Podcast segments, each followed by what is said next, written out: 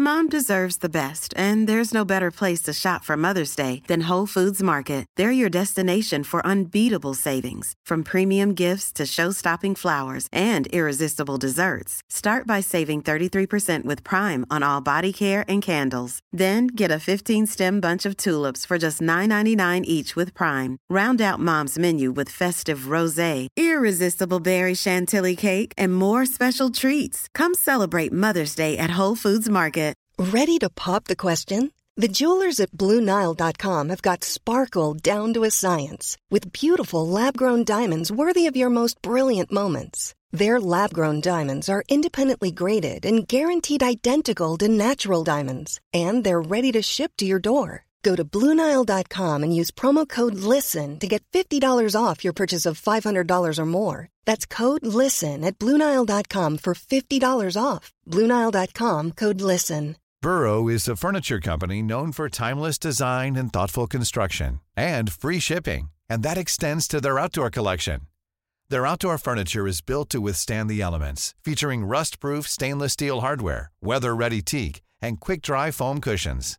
For Memorial Day, get 15% off your Burrow purchase at burrow.com slash ACAST and up to 25% off outdoor. That's up to 25% off outdoor furniture at burrow.com slash ACAST. Good evening, ladies and gentlemen. We got there in the end with the intro. Press the right button towards the back end. Hope you're all welcome on board to the live lounge. It is 8 p.m. or just after on a on a Monday evening. Myself, Jack Garwood, joined by just Mr. Dan Simpson. Dan, how are we?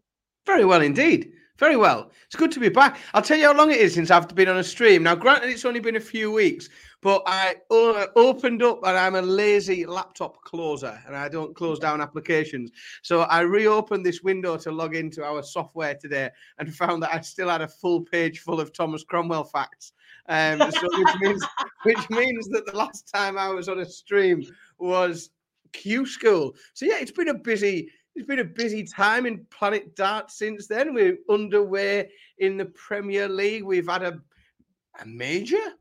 We'll come that later on. I'm sure that'll be part of the conversation. You floated that one out well earlier. Have you we had a major? Who knows? It depends who you talk to and who's getting interviewed, doesn't it? Whether or not we've had a major or not.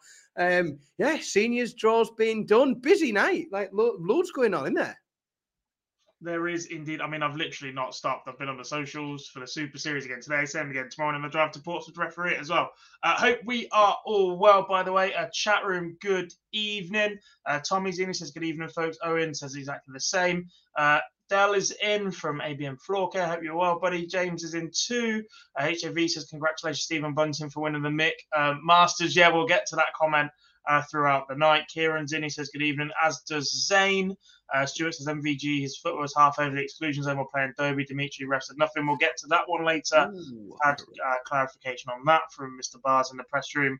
Uh, Dan Vernon's in. Hope you're well, buddy. Kyle's in. How are we? Uh, Jamie says, evening all after a crack of a Masters this weekend. Yeah, look, what a tournament. This look, four years ago, if you sat here and told me the Masters was important, I would have laughed out the room. But since then, the record and the finals it's produced, it's right up there now. Uh, Bill is in. He says, Good afternoon. James in too. Matador, hope you're well, buddy. Uh, El says, Now, how do? Let's go Bunting mental. Uh, Bill says, Nice call on Bunting Gob. Yeah, I'm not going to lie. I absolutely nailed that one. One from one this season. Stick with me, lads. I'll sort you out just right. Uh, Jamie also says he was class through. Number of 10 plus finishes was mad. We'll definitely talk about that. Uh, David, we'll get to that one very, very shortly. Uh, Price New Walk on got fucked up. Yeah, that's up to them, isn't it? Uh, good evening, lads. Hope you're well. And Jamie says evening as well. Now, obviously, the show was advertised, and it is always a three-man team. Uh, Boise has another Monday wedding, uh, so we'd already got Dan on the show, and then unfortunately, uh, Phil has had a uh, family emergency to attend to this evening. Uh, literally seven o'clock, I got a phone call saying there's just two of you going tonight, lads. So I hope all is well to you, Mr. Bars. Normally, we'd bully somebody for not being here, but I think the fact that I'm not doing that right now suggests that this is this is quite a serious matter. So look, hope all is well with Phil Bars and the family. Um, but we must go on with the show. Um, I don't remember where you just started there, Dan. You definitely teed something up. I thought I'll just say hello to everybody. We'll come straight back to it. So I, I bounced. I think my, my we well we published, didn't we? We published our topics of discussion today. We've got the Mickey, well the the television major that was on at the weekend. Um, we got we could night, night one at the Premier League was interesting. We got seniors draw going on. Lots lots going on in the last week or two. I think in Planet Darts, isn't there? We do, but where we will start will be with this man right here. Let me just change the setup. There he is. He has finally done it. Stephen Bunting is a PDC major champion, or is he? Depending on your point of view. I think the fact it is Bunting means a lot of people are swaying towards definitely yes. Um, Correct. If you look at the names that have won their first PDC TV title in the last few years at this tournament. Johnny Clayton as an individual title, uh, Joe Cullen, uh, Chris Dobey, and now Stephen Bunting lifts that trophy. Um, an interesting trophy funny that they've got the budget to design a brand new one because they haven't got the budget for absolutely anything else. But fair play to Cazoo, I think I quite like it. Um, but Daniel, your overall impressions of the tournament as a whole, buddy? Um, if I'm if I'm completely honest, I, I thoroughly enjoyed it. I thought there was um there was enough there was enough in it. Um, I mean, I'll be brutally honest, right? And I, you, everybody knows what a fan I am of him. So I need this to come across in the way like you'll know how it's meant. It was nice to have a darts tournament where the constant topic of conversation wasn't Luke Littler. Because Luke not being there, I think allowed um, you know, just, just other players to come to the forefront in terms of, you know, the first few days we saw some unbelievable stuff from Dave Chisnall. It, it did, it sort of went out with a whimper in the end, but God, he come out looking absolutely fantastic. And it was just the opportunity for a few, a few other people to grab some headlines. Dirk Van Duijvenbode got a much needed win in the first round over Ryan Searle. We saw some really good performances um, some really good darts matches, to be honest.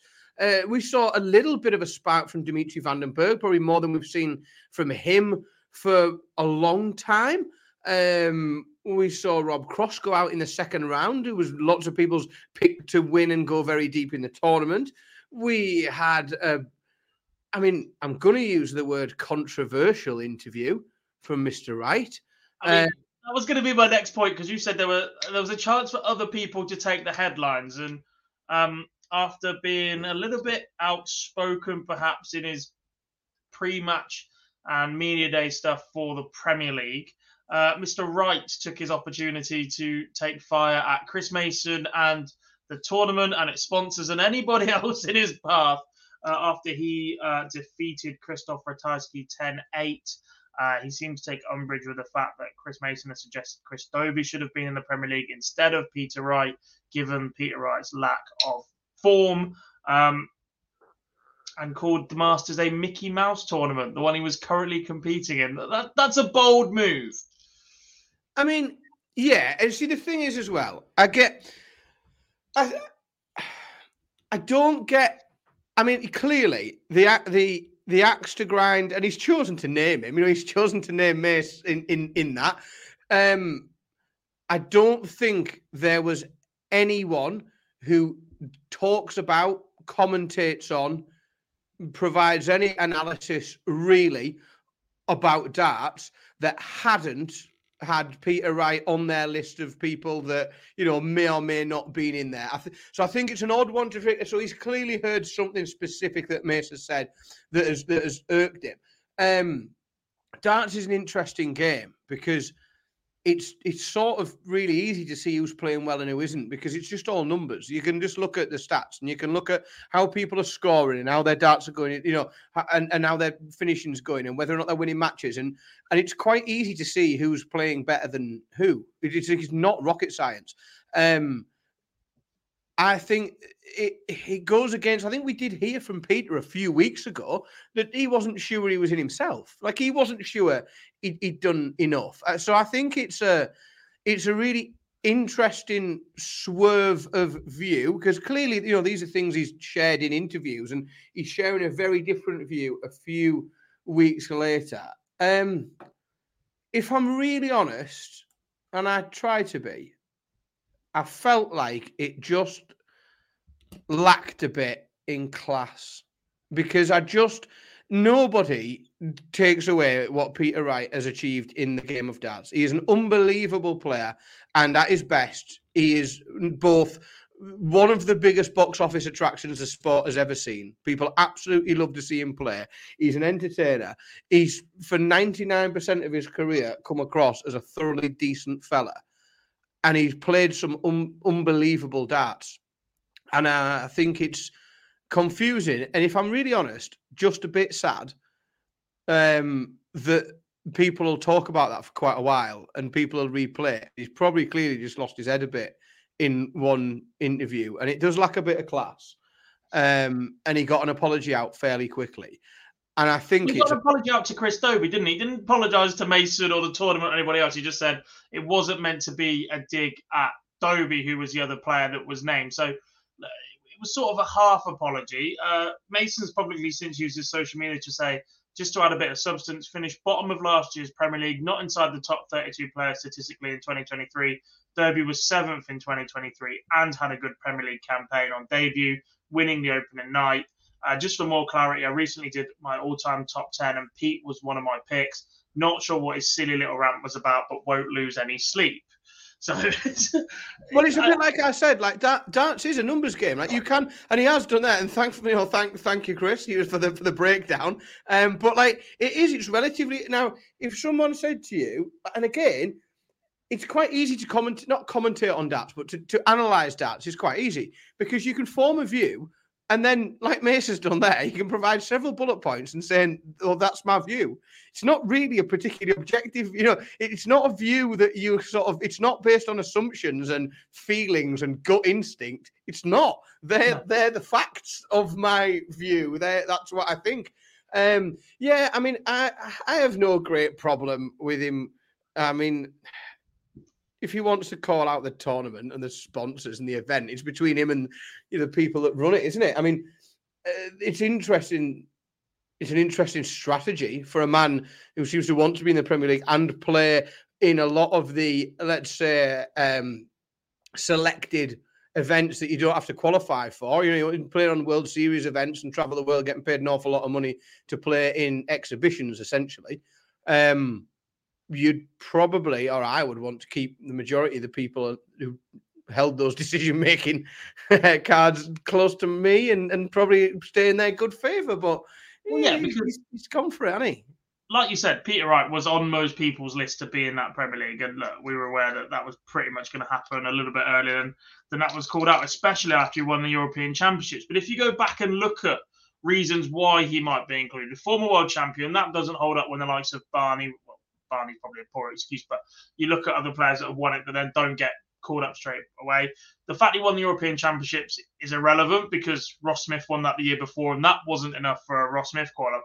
It's basically the fact there are two nights in Scotland and Gary Anderson isn't available that has well, got Peter Wright in the Premier League, and the fact that if other people other than Luke Humphries had won a major between the match play and the Premier League field being announced, I genuinely think there was a chance Peter Wright's position was under more threat than it actually occurred well, to be. But the yeah. fact that Luke Humphries then mopped up absolutely everything else was an issue for everybody else trying to knock Peter Wright out of that final spot because he just held on to it, didn't he? And uh, the other thing, because there is since he's won that European Championships, over half of his performances on TV, he's averaged 85 or less. That's not a man ready to go in the Premier League. I don't want to see that. Well, no, I mean, was it 2002 that we were talking about the fact, and it was it was a controversial pick because Rob Cross wasn't picked for the Premier League because he'd been relegated the year before, and but he'd won the Europeans that year, mm-hmm. and like it's it's very very similar in terms of, and it arguably Peter is a mile away from where Rob Cross was in 2022. But if you just look at the what they've, if you want to go back to the old fashioned, you know, top four in plus someone who's won a major, etc., etc. Um, you know, he'd been relegated the year before. Peter finished bottom the year before, won the Europeans, won the Europeans. Very similar, I think, to that Rob Cross. And whilst there was a few people rolled their eyes a little bit that Rob Cross wasn't in, I don't think there was a, a, huge outrage. I don't think Rob Cross felt huge outrage to not be included. He said he'd like to be there. But I don't think he felt that he'd been really, really, you know, discriminated against, or you know, uh, that that he'd really sort of been mistreated. Um, I think it would be really difficult for Peter to make an argument based on his darts playing if he, you know, the, if he hadn't have been included as to why, you know, as to why he'd been transgressed against in such a terrible way. Um, what's going to be really interesting if he doesn't Every step it up? but his form is why he's been included, and then he's called out the fact that Dobey's won. Somebody said, "Oh, it's not enough." To Well, this is- not it. was just nonsense to me. Yeah, and- It'll be it'll be even more interesting. It will be very interesting next year because let's be like let's say Peter Wright doesn't win a major this year. He's not in yes next year, is he? Can't a be. major, mate. I'm not sure he's going to win a pro tour. If he no, but if he doesn't win something this year and we get to next year and and the conversation is well, oh, 19, 20 months ago he won the Europeans, however, you know, however long ago it'll be by then. You know, a year and a half ago he won the European title. It was the last thing he won. And in the meantime, you're probably let's be you know, Bunting's ahead of him, isn't he? In the pecking order. Well, you'd expect so, but we've seen them do And and, Andy and again, and, and Danny brutally Knockout who honest, go dirty in, in ranking events or majors that are probably more significant than the Masters, although the last few years it has basically been a qualifying tournament for the Premier League. I mean, at that point, Stephen Bunting can feel pretty hard done by. He has been one of the most formed men in the world for the last three to six months, if you like. It was that uh, uncharacteristic, not uncharacteristic for him against the opponent. Uh, but with his form of late, that defeat to Van Gerwen at the World Championship seemed to end all conversation about Bunting's return to the Premier League. Since then, he's looked pretty strong again, obviously picking up this title. But the fact that the last three Masters winners have got into the Premier League, this is starts a week before and he's, he's not in, will probably hurt a little bit. Yeah, and I also think, I mean, the man, the man is a gift. uh, He's a gift to social media and just to general banter. And I'm not having it that that wouldn't be an addition to the Premier League in terms of both its promotion and various other. uh, You know, he gives people things to talk about. He gives commentators and analysts and other people that like to talk about darts. He gives them things to talk about that beyond just his game. Um, it is a shame he suffers. You know, he's suffering a little bit. Um, you know, in the way that sort of Dobey and the way that Johnny Clayton and they, they got into the Premier League based on that Masters win because the Masters isn't a ranked tournament. So you don't see you you know a lot of these tournaments you win and you see yourself immediately you know flying up the order of merit because Stephen Bunting and I appreciate there's there's certain advantages to, to this and, and this is the reason why I, I point to it. Stephen Bunting is currently ranked 16th, which means he's right on the cusp. And and when I say right on the cusp, he's on the cusp by 250 quid ahead of ahead of Ross Smith. So he's right on the cusp of being seeded for European tours. Now, if it had have been a seeded tournament, uh, sorry, uh, um, if this had have been a ranking tournament and he goes out wins it, he's probably safe for the year guaranteed European um, European tour every every event. But he's going to have to battle that out almost every single pro tour event now from here on out with with Ross Smith as to who gets that final spot and who has to qualify. Um, so yeah, he's sort of yes, he's won it and he's won a television major, but it's a bit rough for him because he, he's the first man who's won it in a few years who hasn't got that golden ticket to the Premier League, and he gets no ranking money for it. I appreciate he gets a few quid in his pocket, but um, yeah, it's, you can see random. where it'd be a bit frustrating. Indeed. Uh, a few more stories from the weekend. Um, let's start with. Where do we start? Let's start with the semi final, shall we? Considering how good the final was and the rest of the tournament, and the fact that Aspinall had battled his way past Daryl Gurney, who did brilliantly with a last minute call up, and Dimitri Van den Bergh looked to have found some sort of form again, beating James Wade, and then Michael Smith, albeit with, with 90 averages. They are two of the most one sided semi finals I've ever witnessed in my life. It was weird, wasn't it? And, Yeah. but I did feel a little. I think, I mean, and yeah, the, the averages are, are almost identical from Bunting and Van Gerwen, but 99.53 for Bunting, 99.63 for Van Gerwen. So that it's not like they've, neither of them have put in a performance that you would expect would give an 11 1 or 11 2 score. the the way I, I felt is that so if I'm if I'm honest, Dimitri Van den Bergh and Nathan Aspinall both went further than I expected them to in in this tournament. For me, they both overachieved, and I just felt like by the time we got around to the semi-finals on Sunday evening, they both just ran out of steam a little bit. Um, you know, Nathan is a, a, a battler. You know, the, the game against Daryl Gurney was a, was a 10-9. Um, you know, that he had a bit of a gimme against um, Van Duijvenbode, uh, who, who again didn't carry the form from the first round through with him. But I just felt both of them ran out of steam a little bit, and and it, it just become easy for Bunting and Van Gerwen, didn't it? It did indeed. The other thing I think we need to talk about before we do move on. Unfortunately, we don't have any of the clips because they weren't preloaded into the back of the software, so we don't have Bunting's immediate reaction. But you can watch that on our YouTube channel in full, alongside all the interviews from all the winners throughout the weekend, when any drama may have unfolded. Um, Bob says, "Why was it number twenty-five?" Nora went put in instead of Gurney when Gezi wasn't playing. Draw's already done. Everyone's uh, got had- on. Yeah, had family commitments, so he couldn't make it either. Uh, is Michael Van Gerwen now when he was beaten last week in the Premier League, which we're we're no doubt going to look at again in a couple of moments' time because the first week of the Premier League was last week. Uh, myself, Cam, and Jar sat here, and they both said that they were highly concerned about Michael Van Gerwen. I watched that. I enjoyed it. Um, I think a lot of people are concerned about where he's standing. That seems to be the biggest news this week. It's it's it's, it's reaching quite far through Dart's Twitter. um, I'm not so sure. I mean, like, Well, he's made three finals in three events now.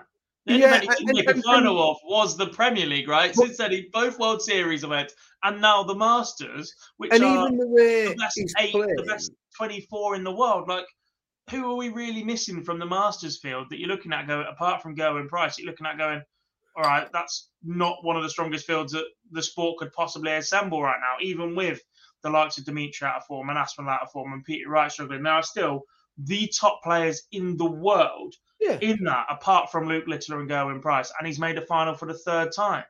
yeah, and and and he's done it. At, like, let's be honest, he's done it like averaging 102 and a half, beating Dave Chisnall.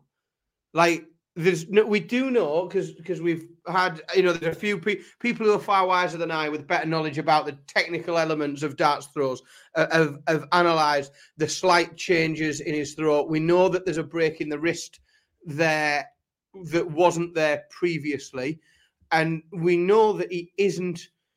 As well as that, he isn't hitting the consistent levels of excellence that both he and others had come to expect from him. But I, I I don't buy this sort of you know it's all going on because we all know how the ranking system works. The man's ranked number two in the world. The only person that's ahead of him is the bloke that won the world championships. So the world champion's ahead of him. Nobody else is. So over the course of a long period of time, he has consistently picked up more ranking money than 120 odd other other players. You're right. He's made three average. He's made three finals on the trot. And when you look at his averages in the games that he's playing, I can't find. You know, you. I mean, yes, he got beaten in the Premier League the other day. Got beaten in the Premier League, man, averaging 97. Now, again, that's going to get you over the line. You know, 60 percent of the time, that'll be enough. He's he's not like it, it's the problem with Michael Van Gerwen is, and there's other darts players that we can say this about is he was absolutely excellent, uh, but when he and and, and I think it would be very naive to not suggest that he's he's peaked in terms of what he can produce on a consistent level. You might find it again, but you know people peak and trough. But we've definitely see, we're, we're seeing him on the way down from a peak at, at the minute or leveling off, and it's unrealistic to expect that.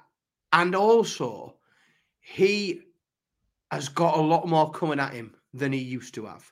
Mm-hmm. When he was absolutely dominant and he was winning 100 Pro Tour events, there was not the depth in the top 16, 17, 18, 19, top 32 that there is now. There just wasn't the depth. And now there's so much more depth. So many people can turn up and for one game average 104. Mm-hmm. On average 102. And the, I think the I'm biggest thinking... difference is they're not afraid of doing that against him because so many are doing it against him now. Like well, they've all had those performances in the locker, but they produce it one in 30 times on the Pro Tour against somebody ranked in the 60s because they're confident enough to go and do it. Now they're like, actually, no, I'm going to have you. Yeah, and I, and I, I do think the mystique that he had is, is so isn't isn't what it used to be. You know, people were beaten by Michael Van Gerwen before they got on the stage, but I think I think there's a lot of that that's nothing to do with him at all. Like, how many darts players do we know do we know of and do we hear talking about the fact that they are now looking into various different types of sports psychologists. They're working with sports psychologists. They're working on their mindset. They're working on their approach. They're working on many, many, many elements of their game that aren't just pulling their arm back and releasing the dart at the board. Now, for me, part of that is that you don't shit yourself before you get on the stage against Michael Van Gerwen. Like, otherwise, what else are these sports psychologists doing? That must be the aim, surely. Is that you haven't? You, if you the aim of this isn't to be already beaten before you get there. Now, so it's I don't really think we can blame Michael. He might be the catalyst that forced people to go and and learn these techniques and methods and go and, and pick up these skills to manage their own mentality and have a load of CBT or whatever else they're doing. But and he, yeah, he might well have been the catalyst for it. But I think you can point the finger at him and say, "Well, these people are dealing with you much better. These, these people aren't frightened of you anymore." Like, well, if if part of that is them approaching the game better, um, so I think it's a mixed bag, and it's it's it's a bit it's a, it's too easy to point the finger at him and say, "Yeah, he's not what he was," because I think there's a lot more to it than that. Yeah, there is indeed. I did say that was the final thing we're going to talk about in the Masters. But I did forget one thing. There was an incident uh, in the. I'm just looking for the game now. Second round game between Luke Humphries. Or we're going to do that later on altogether. Uh, we'll do crowd reaction now between Luke Humphries and Stephen Bunting. We'll no doubt talk about it later on as well. Uh, but considering this is back to back appearances, this has happened for Luke Humphries. One, I completely do not understand how and why Luke Humphries is currently being subjected as the target of this. It doesn't make sense at all. I mean, he has played two absolute crowd favourites in two weeks, not to excuse the behaviour, but Luke Littler one and then Stephen Bunting two. There was a large Stephen Bunting fan base at the back. His social media presence at the moment has absolutely taken the world by storm. I've never seen a, apart from when Gilding won the UK Open, perhaps because he's the the edgy social media pick. I'm not sure I've seen a more popular winner first time on tour, on social media than Stephen Bunting because of the impact he's having with TikTok and this man. The amount of this man is now a major champion. I saw floating around yesterday, yeah. and his videos him sat on a bike on a moped that's got Adrian Lewis on, banging a saucepan or something, and flying around to 90s techno remixes of just his face. And I'm like, what oh. is going on with this? Yeah, this is absolutely mental. Like, this is so much further beyond Andrew Gilding, thumbs up. Let's like everybody loves Gilding. Like because it's, it's absolutely ridiculous for Bunting, but that isn't the point we're making. But we'll talk about that later. Humphries being whistled at, and again, we we reiterate the point. And look, the players keep just shrugging it off because I'm worried that the players that are then speaking up are concerned it will happen to them because it, it, it's becoming such a big deal. And this discussion uh, was going around an awful lot in the venue of Reading at the weekend because it was top of conversation there. And all of their players are saying the same. And it's the same thing that's been said for a long, long time now is that a wall of noise is absolutely fine and acceptable it can be dealt with. It, it's up to you how you deal with your emotions, right? If the if the noise is constant, even if you're getting booed or oh, that's up to you to deal with. But that's not off putting the game, right? That, that, you can control your output and reaction to that. A whistle, a shriek, a loud noise, a bang, whatever, you cannot control. Your body's only reaction is to tense up, which causes you to miss or drag the dart low or, or whatever else it can possibly it's jump, it's jump scare, isn't it? So it's literally yeah. a jump scare. That's what it is. You're you're completely in like relaxed almost, and you're trying to be completely relaxed, and something happens that, that and it is it's an instinct reaction that your body will tense up. You can't control it. It just is. It's how your body reacts to sudden noises. Yeah, it causes an involuntary reaction, and the fact that people could be in the arena and do that to have an um, input on the result of the game, I think actually is, is quite poor. And I've been on about this for a long, long time. Even with my own uni teams, it, uni darts is completely different to any local league or whatever you will have seen as barracking and all sorts. But the one thing I've always reiterated to my team and, and friends and whatever is, look, you want to make noise, you want to cheer, you want to shout, whatever. You do that while our guys throw in, not when they're throwing. The minute they're at the hockey, you shut up. That's up to them to then control. Yeah, it's just one of those things, and look, this is going to rage on for a long, long time. It was said on commentary that they were trying to locate the whistler to remove them from the venue. Obviously, that's no my, good see, to my Luke Humphries after the situation has already occurred. It, it needs to be stronger. They need to act quicker. They need to get it stamped out incredibly quickly. And the only way they can do that is an increase in security personnel at the next couple of events. I know that Premier League is going to be incredibly difficult to police that at, but you've got so many people there, so many stewards, fans, cameras, security, all on the action. I genuinely do not believe it is that difficult to locate who's whistling. Because with three attempts, you can narrow it down to 10 seats. I 100% agree. Absolutely, 100%. Like, and, and the thing is, it's about getting tough. Like, really, it's about getting tough really quickly. All the t- all the tickets are bought electronically now. Right? They're all bought electronically, and you just need to be really, really clear. At, like up front, you need signage up in the venue. It needs to be written on your ticket, and it needs to be stated in the PDC app. Like if you are found to be acting, you know, you know, trying to distract players and have an effect on the game, like you will be removed you will be banned. You'll be immediately removed. You'll be banned, as will the group of tickets that you that you know that, that you're. If someone's bought six tickets and one of them's count like acting a bell end, then that six, those six people are out and banned, and they don't come back. I just think it's it's it, it's so easy to make it not worthwhile doing. Um, like I, I don't think I appreciate it happened at the Premier League. I think the, some of the Premier League venues are so big that it doesn't. It simply doesn't have the effect when you're in somewhere like that venue in MK. It, it's and, and and it's quiet.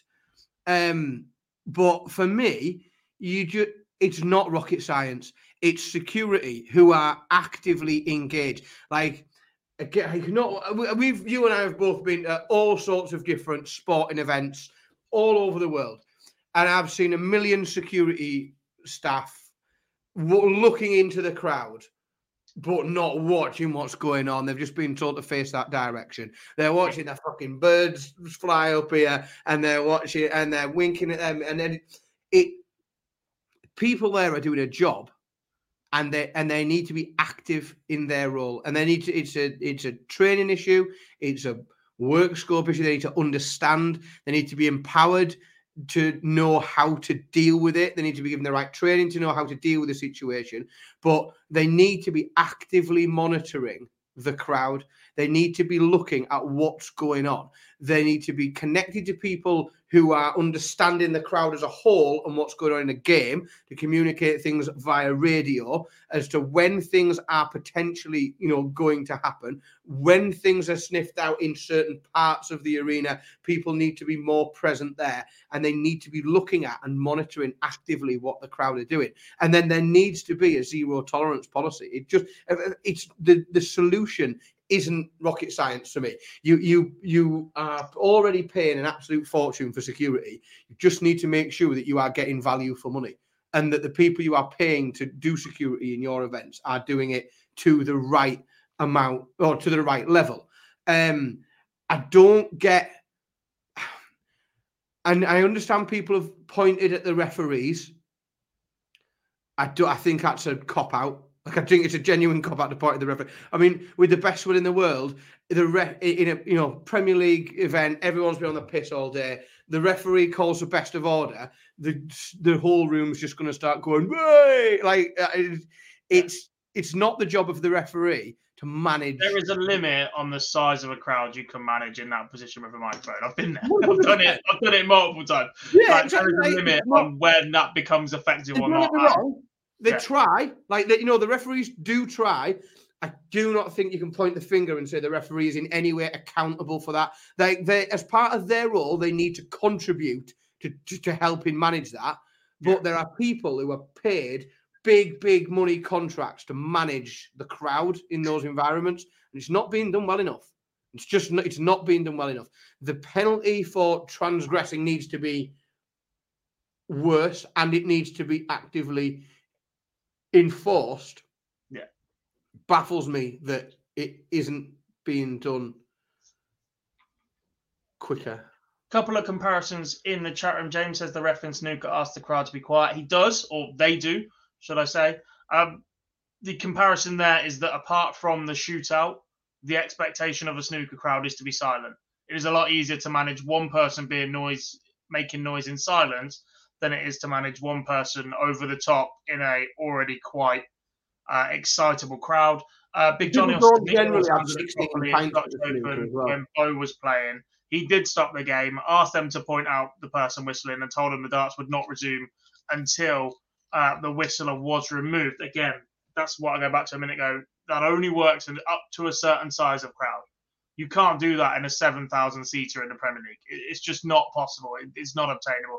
Nobody's going to admit to it. They're going to deny they've even heard whistles at some point. So, yeah, look, as Dan said, it is completely up to security to manage. A final point on this uh, Bob says uh, PDC have cultivated this atmosphere for years. Do we think they're bothered at this point until players start walking off? Don't think it'll change. No. And again, that's the issue. And that's exactly what our good friend Mr. Bars will be sat here saying. They don't care. They're not interested. It creates stories. It creates things for players to talk about in their post match uh, interviews and media duties and on social media. Um, they're not asked. And I don't think they will be asked. And until they are asked and realise that actually it's harming their product and even the commentators have started to call it out a little bit now. The fact it happened when Smith was on a nine in the Premier League is just a, who on earth is whistling on a nine darter for Christ's sake? Uh, so I can't tell you. 39 minutes past eight. Come back to me at one minute past nine and I'll tell you that they're a. Perfect. Right, that is the end of our discussion on the uh, Masters. Congratulations once again to Stephen Bunting for lifting his first PDC televised title. Um, his interview, along with all the winners, are available in full on our YouTube channel. Unfortunately, we don't have the clip to play this evening, uh, but yeah, go over and check that out. Next up was night one of the PDC Bet MGM Premier League. Uh, in Cardiff, Gerwyn Price returned home, although it looked like about six of the players were secretly Welsh down because every single one of them uh, seems to have taken the approach of, I'm going to pander to the crowd. Nathan Aspinall had a brand new shirt last week for the media day. Suddenly, that appeared with a load of green on it as if it was the Welsh Dragon. Obviously, Gerwyn Price had a red number. Michael Smith selling his soul, by the way, uh, for that red, green and white number V on his chest. Um, but it was the bully boy who defeated I Price on night one. I don't dislike it at all. If I'm if I'm complete, I don't dislike it one bit. The only thing I would do is I would make sure that they were all on sale, like out the front. Like if I was Michael Smith and I was going to wear a special Wales top for the night, then I'd want a stand with them all out the front, and I'd want a decent cut of all the ones that are a bit like. But I just think, well, you know, I, if if people are going to go to the event and they're going to buy a shirt, why shouldn't everyone get a cut out of it? Why does you know it's it's it's the, it's the traveling circus, isn't it? Is the Premier League? It, it's not real, is it? It's an exhibition. It's um. So I have absolutely no issue with people wearing fancy shirts for um. They should all wear black and white in Newcastle. That'd be good. Um, a cheer for that. Don't get me started on Newcastle, the only venue that gets flags and a football song. No, no, no, no, no. Well, good, good lads. Them flag lads, they do a good job. Um, but it's I'm not no, but that, it- Dan. I just, I'm just hesitating whether their president should have been allowed, given the no football. I mean, Gerwyn Price got a rugby team on the back of his jump, on the back of his shirt, by the way. But you're not allowed football colours in it. That is nonsense. Well, it's it's one of those uh, for me. It's one of those rules where you can have that rule because then you can decide when you want to enforce it or not. And it just means that you can reserve the right to say no, doesn't it? If you have the you'll you'll let what you're comfortable with letting getting under the radar, and you'll you'll let you'll let it go. Um, but it just does. You are you're allowed to reserve the right to say no to things, and if if you, you hold that rule. Um, I enjoyed it though. I, I, thought it was a good night. I, I, I quite like the Premier League. I, I, know a lot of people are really critical of it. I, I, still maintain that I don't dislike the new format. If I'm if I if because if you just accept it for what it is, it's just a it's an exhibition that we get to watch on the telly, and it's quite it's quite entertaining. The lads play quite good darts. It's quite good fun. And that's all it is. And I don't. I, I really enjoyed the new format last year on because I, I, I was really I was lucky enough to I think I got to four four different nights last year at the Premier League. And it, it is a bit of fun when you go with a few people. Like even when I went with Anna, I took the wife, and you watch a tournament, you know, and somebody gets to lift a trophy at the end, and it's quite fun. It's quite nice when you're in there. Um, for those that get to only watch darts once a year at the Premier League, um, they get to see their favourite players sometimes two and three times in a night. Whereas instead of them only seeing Michael Van Gerwen play once a year, they get to see potentially Michael Van Gerwen or Gerwyn Price or whoever you, you, you get. They get to see them play um, three three matches.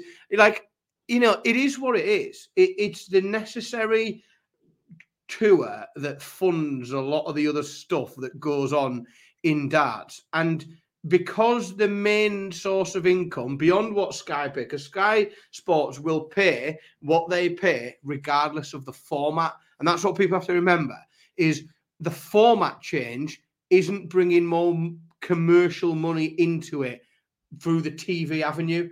So the format changes have to bring more money to the table selling tickets and the Premier League sold out ridiculously quickly, lots of venues this year. So clearly, those that are in, enjoying watching it in the flesh, in the arena, are enjoying it. They're having a good time and, and, and they're going back and they decided to go back much faster this year than they did last year. Um, so you just have to accept it for what it is. Sucks. Yeah, it's all right. I don't mind. As I say, it does. Yes, it does get a bit boring. But then I just think, well, sometimes, like, if at some point you like, you can come to me in ten weeks' time and say, "Oh, I'm a bit bored of this Luke Littler kid averaging 105 against former world champions," then I'll tell you that you don't really enjoy darts and you should probably go away. like it's um, it's just some nice darts on the telly, isn't it? It is. I mean, look, let's let's go through the evening, shall we? First of all, Peter Wright beaten by Rob Cross. Another one of those instances down where he is beaten Peter with Wright sub 85 average. That is becoming a real concern for Peter Wright right now. But it was sort of just job done for Rob Cross. He was, I feel like he was dragged into a little bit of a battle. But do we think that's just because it was game one, night one, playing first that he ended up in that situation?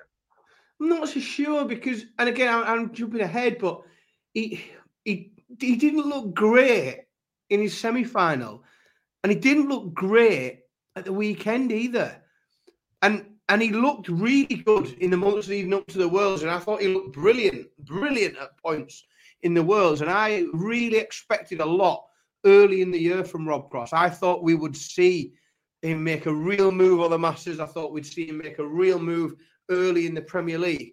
The next couple of weeks, I think, is going to be really interesting for him. Because um, I tipped him to do well in this. I thought he'd be there finals night come the end of the Premier League. And I appreciate we're only one week in, and he did win it, and he got to the semi final. If you do that every week, you'll you'll be on finals night. So um, he might be on the right trajectory. But yeah, I, I, I expected a bit more from him. Yeah, we did. Uh, now's probably a good time to talk about our in-house online darts predictor league. Dan unfortunately didn't get his predictions in in time last weekend. He was a little bit uh, off the grid up until this moment. Uh, but the rest of the team did manage to get involved. We would have had a graphic tonight, obviously, but again, Phil Barr's absence. I did keep track of all the results last week. Four of us nailed this bang on. Uh, Rob Cross beat Peter Wright 6 3. Uh, the four were myself, Cam, Liam, Make that five, Harry and Phil himself. Uh, so that was three points to all of them. Everybody uh, on the team backed Rob Cross to beat Peter Wright. Not a single person went with Snakebite. I'll update them as we go through. Uh, match number two was between Gerwyn Price and Nathan Aspinall Price at home in Cardiff. 100 average to open, Dan. He looked pretty good. Aspinall, the average there says 88. It felt like at times he played better than that. And it also felt at times that he was a million miles off the pace of Gerwyn Price. I think it, it was pretty much what I I think most people thought they would see from him, and it was very similar to what we've seen from him for the last six months or so, really, after, since the match play.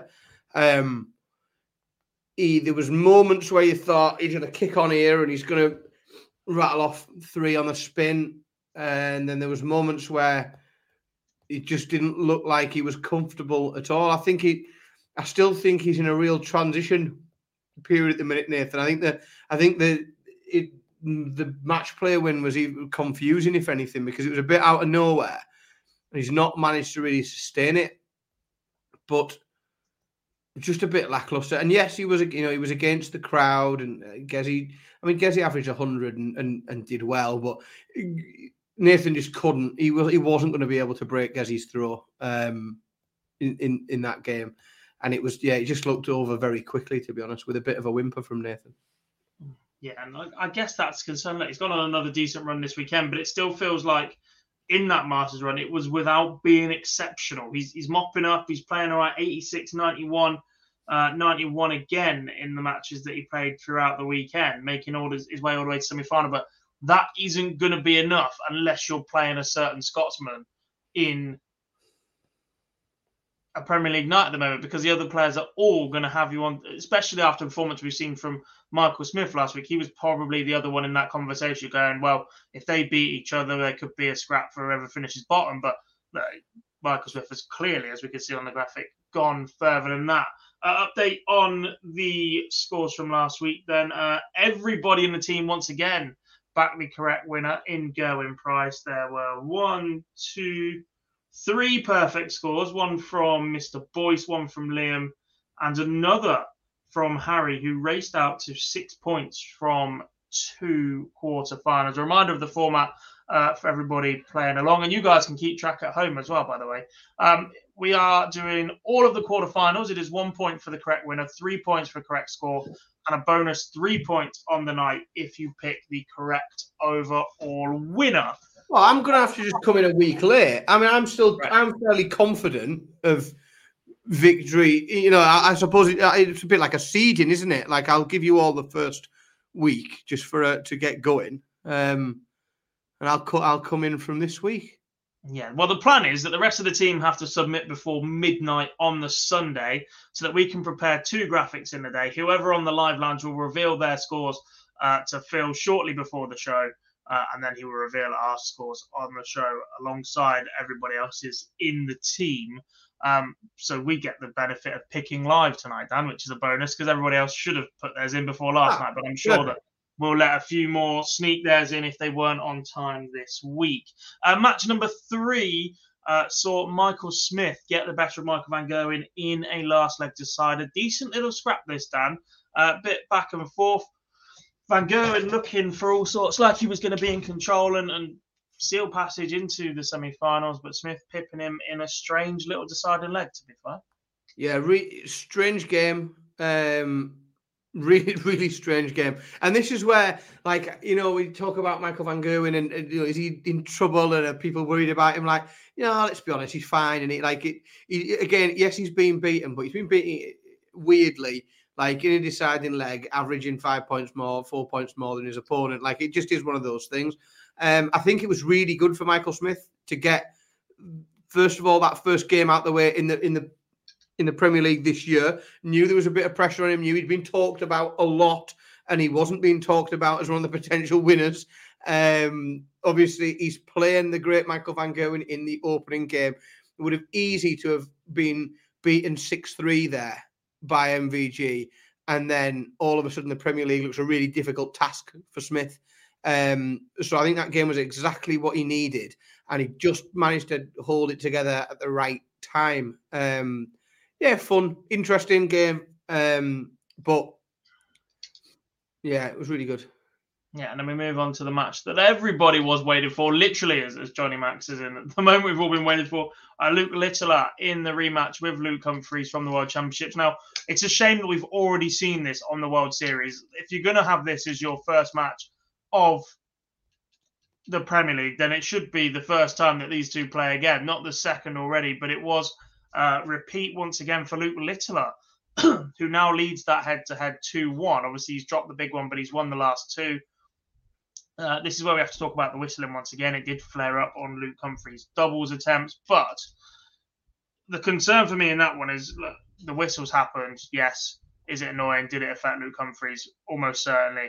Does it take the shine off a magnificent performance from a 17 year old on one of the biggest stages in the world to play darts on, who rocks up, takes apart the world champion, and averages 100? Yes, the boy's got it and we, I was sat here a few weeks ago concerned that if he doesn't win a game for the first week or the first couple of weeks, how long until we're sat here going, Luke Littler's inclusion in the Premier League was a mistake and it could yeah. seriously hurt his development. He looks so at home. Every time. And I like I've been lucky enough, as you have, to spend some time with Luke, and he's an absolutely smashing kid. And and and you don't get as brilliant as he comes across on TV and as measured as he comes across and as well sort of settled and comfortable. Like it, it's it's more so when you you know when you actually meet the guy and speak to him, he's he's so relaxed. I, I I can't remember seeing anyone in darts that's had so much pressure on them, that's had so much scrutiny, that has managed to retain such a genuinely measured and balanced mindset and I have no idea if it's like you know ducks floating on the water, and you know like when he when he goes into a room on his own, he just starts screaming at the walls or something. But he's so he looks so confident every time we get a situation where we think, well, maybe, maybe now, you know, maybe when he plays Barney at Ali Pali, maybe, maybe when he goes to Ali Pali, maybe that's going to be a bit too much for him. Or that game, that game against Barney might be a bit too much for him. And then, oh, every time we get another another little level to it, we think, well, maybe here. No, he's he's got some stones, man, and yeah, it was just again to turn up as well, not just beat the world champion, but he's turned up He's average 100. Like, there is things going on. Like, you know, like when Humphries is getting whistled at and doubled, like, people need to also remember that that stuff going on affects both players.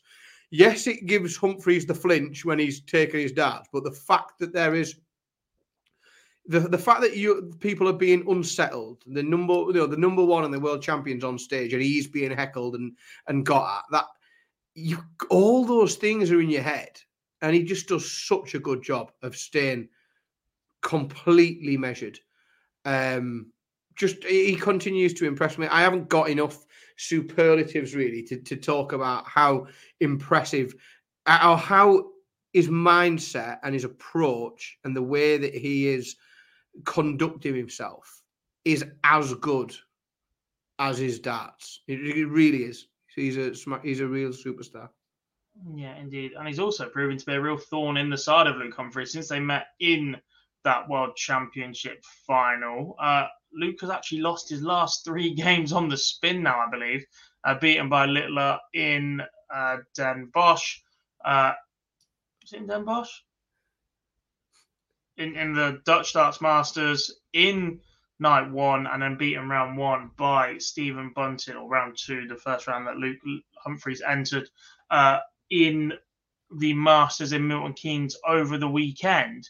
Uh, he'll be looking forward next week to not playing somebody that is an absolute oh, crowd favourite. Sure, he'll be looking forward to playing Peter Wright, won't he? That's what he'll be looking for. Because I mean, and, and, and this isn't meant as a day. Well, it probably just is how it comes across. If you are a top player at the minute that's just struggling for a bit of something, you are you are pleased with that Peter Wright draw and to see that coming quick because you've got to think that is my opportunity to bang four legs on the trotting and make myself feel good about my darts. Yeah, a bit funny, mate. There are Super League players that would fancy their chances against Peter Wright right now. The form is just not there for the Scotsman. Uh, I forgot to do the score updates within our group predictions. Uh, only one person in the entire team backed Michael Smith to beat Michael Van Gerwen, and he did it by a 6 5 scoreline. Mr. Cam McFarlane. Oh uh, picking word. up the three points from that. What a scrawny little so and so he is. Uh, and then in the final game, uh, just one, two people backed Luke Littler to beat Luke Humphries. Everybody else went with the way of the world champ. Uh, they were Liam and myself. Uh, neither of us by the correct scoreline, though. I went 6 3, Liam went 6 4, uh, which meant it was down to choosing our weekly winner uh, to see who would finish top of week one in the online darts BetMGM Premier League predictor. Um, and I'm absolutely pleased to say that nobody predicted Michael Smith to win the tournament. Uh, there was two Humphries, three MVG, a couple of Price, and a rogue shout for Rob Cross by myself, uh, which means that the points tally finished. Uh, Cam and Liam are both joint top on seven points. Harry has six. I have five. Lee, Phil both have four. Uh, and then Aaron and Jarlath currently sit rock bottom with two points. Hi, Mr. Eaton. Hope you are well, buddy. See, not too far, Dan. You're you are a correct one correct score in the first game away from not being bottom, and you're. This is what I mean. Like coming in a week late, and it's even better, you know that because if I end up doing quite well, make no mistake that I will spend all my time reminding you all that everyone had a week's head start on me as well. So I shall you look forward to getting win-win, aren't you? Yes, 100%. It'll either be my bragging line or it'll just be my excuse, won't it? Oh, of course, I didn't, I didn't get the first week, did I? of course, I'm bottom. Uh, let's fly through the semi-finals and the final. We've already spoken about the final a little bit, to be honest. Uh, but Gerwyn Price uh, doing the number on Rob Cross, and then Michael Smith holding his nerve against Luke Littler. Superb game that second semi-final uh, for Michael Smith to come through that averaging what nearly eight points lower in the averages, then Luke the Nuke, special, special performance from Michael Smith, who went on to pick up the trophy. Uh, and so the Premier League table, look, it is week one, but it does look like this. Michael Smith is top. Uh, Gerwyn Price, after he reached the final, is in second. Luke Littler and Rob Cross occupy third and fourth. And the four players winless so far Michael Van Gerwen, Nathan Aspinall, Peter Wright, and Luke Humphries by the biggest margin uh, finds himself bottom of the table. I do not expect him to stay there for very long at all. But uh, things happen when you are the world champion and as such. Uh, before we look ahead to next week, Dan, uh, I want your thoughts on the brand new BetMGM Premier League stage. Uh, quiet colours. There's not too in your face. I think the gold is nice and subtle. The black and grey is okay. It's a lot more aesthetically pleasing than the Cazoo stage, although I'm not sure what wouldn't be at this stage. We're all completely fed up uh, with Cazoo colours. I think um, would be like um, the no. I really dislike the Cazoo one. I don't dislike it. You made a really good point, um, and I do listen to what you say, and I value most of it. But you made a really good point on the surround in the like I can't make my peace with it. The the the the rest of the stage, I think I think it's quite classy. I think it's quite good. I think it different. I think it's different enough from the stuff we're used to seeing to almost have it like branded as the Premier League, so to speak. You know, and but yeah, I do, the black and gold. I, I think I think it does look quite classy. It, it's a little bit it's a little bit like they've pinched a bit of branding from from from online darts. You know, we were we were here first, and and, and we um we've been here slightly longer in, in Planet Darts than, than than those guys. But yeah, the surround's not great. It just doesn't have a it doesn't provide that contrast that we're used to. No. Um, I don't think it would be offensive in terms of because if they'd gone almost with a with a yellow, like with a with a with a yellow that really popped I think that would have fit onto the rest of the stage quite well and would have looked better in terms of the surround and provided some contrast and, and focus on onto the board. Um, but in terms of the whole presentation, I, I think it's quite um, quite nice. Yeah, looking forward to seeing it in person in Exeter in a few oh, weeks. Yeah. Um, a lot of the team will be at the cowshed Shed yes, on our way down to the UK. absolutely Oh, cannot So wait exciting. for that one. Yeah, look, I'm, I'm quite surprised. A lot of the chat room are agreeing, to be honest. Not a fan of the surround, though, says Matador. Uh, James Josh is good, except for the surround looks washed down. It just didn't look right. And from a distance, I don't mind it. But it's when they've got that half and half shot and you can just see it on the outskirts. I don't like the way it presents or, or colours or, or, shows on the screen at all. When I walked into the Crucible in Reading last weekend uh, on Thursday night, it, the first game had literally just started. I was there by about 20 to 8, I think it was in the end, um, traveling on my way to the seniors qualifier this weekend. Um, and that was the first thing I noticed, and I was like, I don't, I don't like it at all. Uh, didn't enjoy it one little bit, but the rest of the presentation absolutely superb. Uh, BetMGM looking pretty nice up there. Um, they may have pinched our branding down, but they've got um, considerably more money than us and are backing us throughout the entirety of the Premier League. So thank you very much, guys, and welcome on board. and with that, we move on. Uh, looking ahead to next week's Premier League, uh, the BetMGM Premier League in the Mercedes-Benz Arena in Berlin. Uh, eight players once again battling it down to one winner. Uh, we have a repeat of this week's final in the first round. We also see Luke Humphries get a shot at Peter Wright, Luke Littler a shot at Rob Cross. But we start the night with Nathan Aspinall against Michael Van Gerwen. Dan, score predictions, if you please, good sir. This will be a Michael Van Gerwen win. He will win 6 3. MVD 6 3. I am going. Michael Van Gerwen. Always same in a different scoreline. I'm saying 6 4 Van Gerwen. I just think Aspinall is showing already in the glimpses that we've seen from last week and even this week, he can just pinch legs and stay in a game. And, and that's where I'm going. Yeah, I just think MVG is a dangerous prospect after he's lost a final on the telly. He just he gets himself motivated, doesn't he? He's, he's the master of of, of self-flagellation. He'll be he'll be he'll be right up for it, I think. So I think he'll come out fast and and just just rattle a few legs off there. Indeed. Uh, match number two, Dan, is between Michael Smith and Gerwyn Price, the Iceman. Where are you going with this one? A tough one, this one, because Gezi Gezi looked great last week until the final, and he looked cack, for want of a better word, in, in the final. He didn't look great at all. We know he's missed the weekend. We don't know the details of of why. I'm my assumption is it's going to be something relatively important or noteworthy because it's kept him away from a from a major television tournament. Um, I'm going to go with a repeat result of last week's final, but not as close. Uh, sorry, not as steep. Uh, in fact, I'm going to make it really close. I think Michael Smith will win this one 6 5. I have gone the other way. I think Gerwyn Price gets revenge because that's exactly what he does at the moment, and that's exactly what he's done for the last 18 months. He is very impressive in first rounds. He's not too bad in second rounds, and it's by the time he gets to the third round of any tournament He's had enough. Gerwyn Price begins to struggle, and I think the Premier League may prove to be exactly the same. I think he does a job on Michael Smith, and I think he wins this one 6 3. Uh, plenty coming in in the chat room. Bob says MVG 6 2 and Gezi 6 4.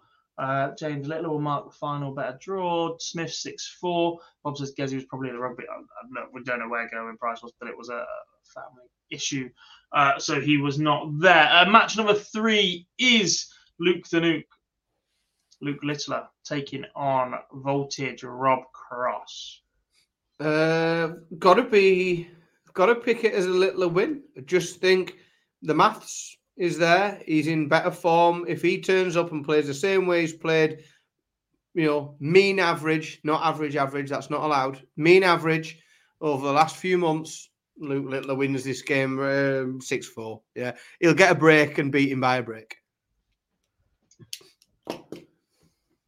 Once again, we have the same winner, much like we did in the first game. Uh, but I've gone for a significantly wider margin. I think Luke beats Rob Cross 6 2. I think, well, yeah. You have the weekend off as well. Whereas so you think more, one more break, yeah.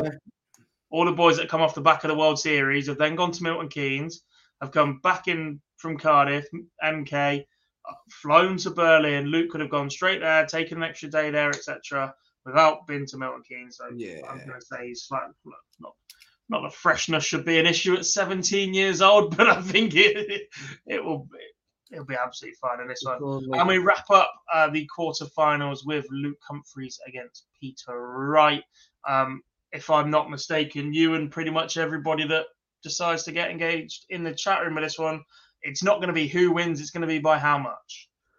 Well, this prediction is for Chris Dobey.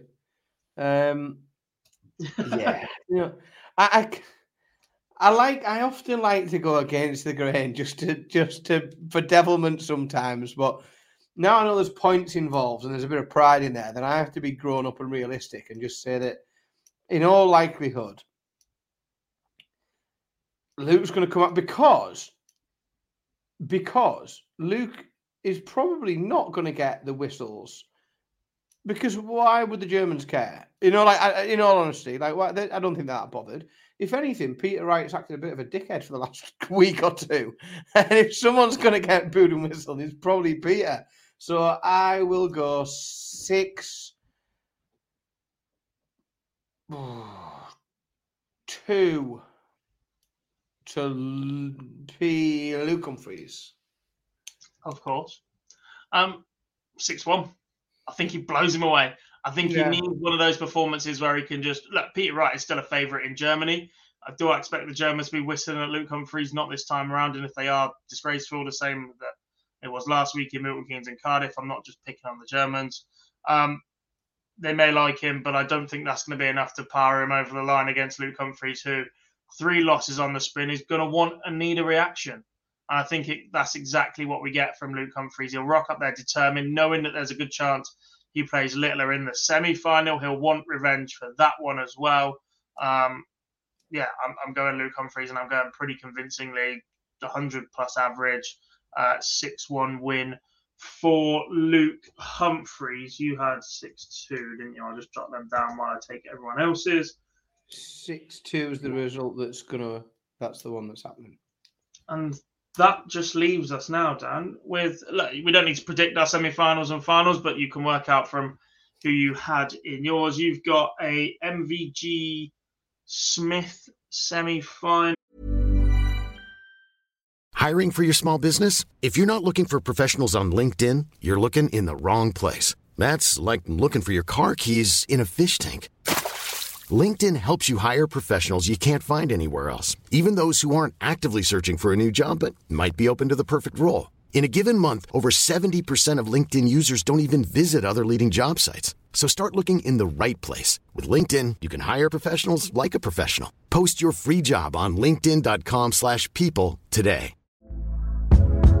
Hey there, it's Michelle Norris. I'm host of a podcast called Your Mama's Kitchen. When I travel, I'm usually looking for a way to find a taste of home when I'm not at home. And one of the things I love to do when I am at home is entertain. And Airbnb allows me to do that. When I was in California recently, I rented a house that had a great kitchen. And when we were sitting around the table, we we're all thinking, we're in someone else's house. Someone could be in all of our homes as well. If you have a home, but you're not always at home, you have an Airbnb. Your home might be worth more than you think. Find out how much at airbnb.com/slash host. And a Littler Humphries semi final. I too have got MVG, but against Price, and a Littler Humphries semi final. Uh, where are we going with the outright winner? I don't do this very often. Very rare I pick him to win anything. But I've already Michael written Van down Gerwen. for you there. Michael Van Gerwen is my prediction. I went rogue last week. I said Rob Cross. This week I've got him going out to Luke Littler because I think the little man wins it. I think the German crowd might get a little bit excited about seeing Luke. And I've got the nuke winning in Germany. Yeah, look, a lot of people making the same observation already. Given that we're writing off Peter Wright pretty comfortably, and Rob Cross might go on to lose, and Nathan Aspinall will, unless Aspinall plays Peter Wright in the near future, it looks like at least two of our semi-finalists are going to keep being the same players. Humphries versus Littler for the fourth time in 32 days if they meet in the semi-final, with the potential of it happening another 14 times in the next few weeks. Well, Minimum. I've plus. Pro Tours, plus Euro Tours, plus UK Open. I've just looked ahead because I'm pretty excited about night five. But if we're going to see that game in Exeter in the West Point Arena, it'll have to be the final. Interesting. And looking at the other draws that night, you probably got half a chance, you know. Humphries MVG opening game, so one of them out the way quick. Mm-hmm. It should be interesting to see it unfold. A reminder: we will be back with the Fallout Bar on Thursday night, or someone from the team will. I will be in Portsmouth refereeing the Modus Super Series at that time, uh, but we will be here on the channel live reviewing all of the action uh, from night two of the BetMGM Premier League at the conclusion of play here on the YouTube channel, uh, with interview from the winner, all the instant reaction from all the goings on, uh, and a chance to look ahead to the following week. Um, interesting one. Do uh, Izzy says, do you think this of this week's Premier League players in Germany will play in the first Players Championships a week today? I think some of them absolutely have to. Luke Littler for one, because he will be chasing a top 16 order, um, Pro Tour Order of Merit spot as soon as he can, so that he doesn't have to qualify for the Euro Tours. Uh, and a couple of others would be daft to not be there, in my opinion. But then again, they were daft to miss events at the back end of last year that cost them qualifying for the Players' Championship finals, a la Mr. Peter Wright, Nathan Aspinall. Um, Gerwyn Price already missing a TV major is a significant worry, um, especially as he just started to look all right in the last two, I think, while he was in Bahrain and, and the Netherlands. I think what Gezi needs to do now is just consistently go at that, and the way to that would have been to just keep playing. Um, I'll be surprised if any of them don't play in it for the first one. It's the ch- what you don't want to do is rock up on week six and find out all of the new tour card holders have got their feet under the table and are settled and are playing better darts than they would have week one when they walked in nervous and edgy and give everybody a chance to get in ready for the UK Open. You want to go in there early set your stall out, go, no, I'm still number one around here. This is what you're going to have to do for the rest of the year to beat me. And then if you need a break after something like the UK Open, that's the time to start missing a few Pro Tours. They've got Euro Tours, they're already in that, but especially those on the cusp of the top 16 on the Pro Tour of Merit as well. Look, we've kicked off about the fact that they are, if they're in the top 16, they, they're getting into the Euro Tours for nothing. They're playing on a Friday night if they can go and up that to a top 16 Pro Tour Order of Merit as well, they get an extra day to travel. And I think that's massive. Certainly is massive. It, it, it's absolutely huge. Um, I think it's a no-brainer to try and get there. If there's something, unless there's something that stops you from being there. As I say, we don't know what's going on with Gezi, um, but if there's something that prevents you from being there, fair enough. But otherwise, I, I think for the big guns, it's, it's it is it's that first opportunity to just stamp your foot down. Um, it's the new season, isn't it? You know, it's the, the new season is underway.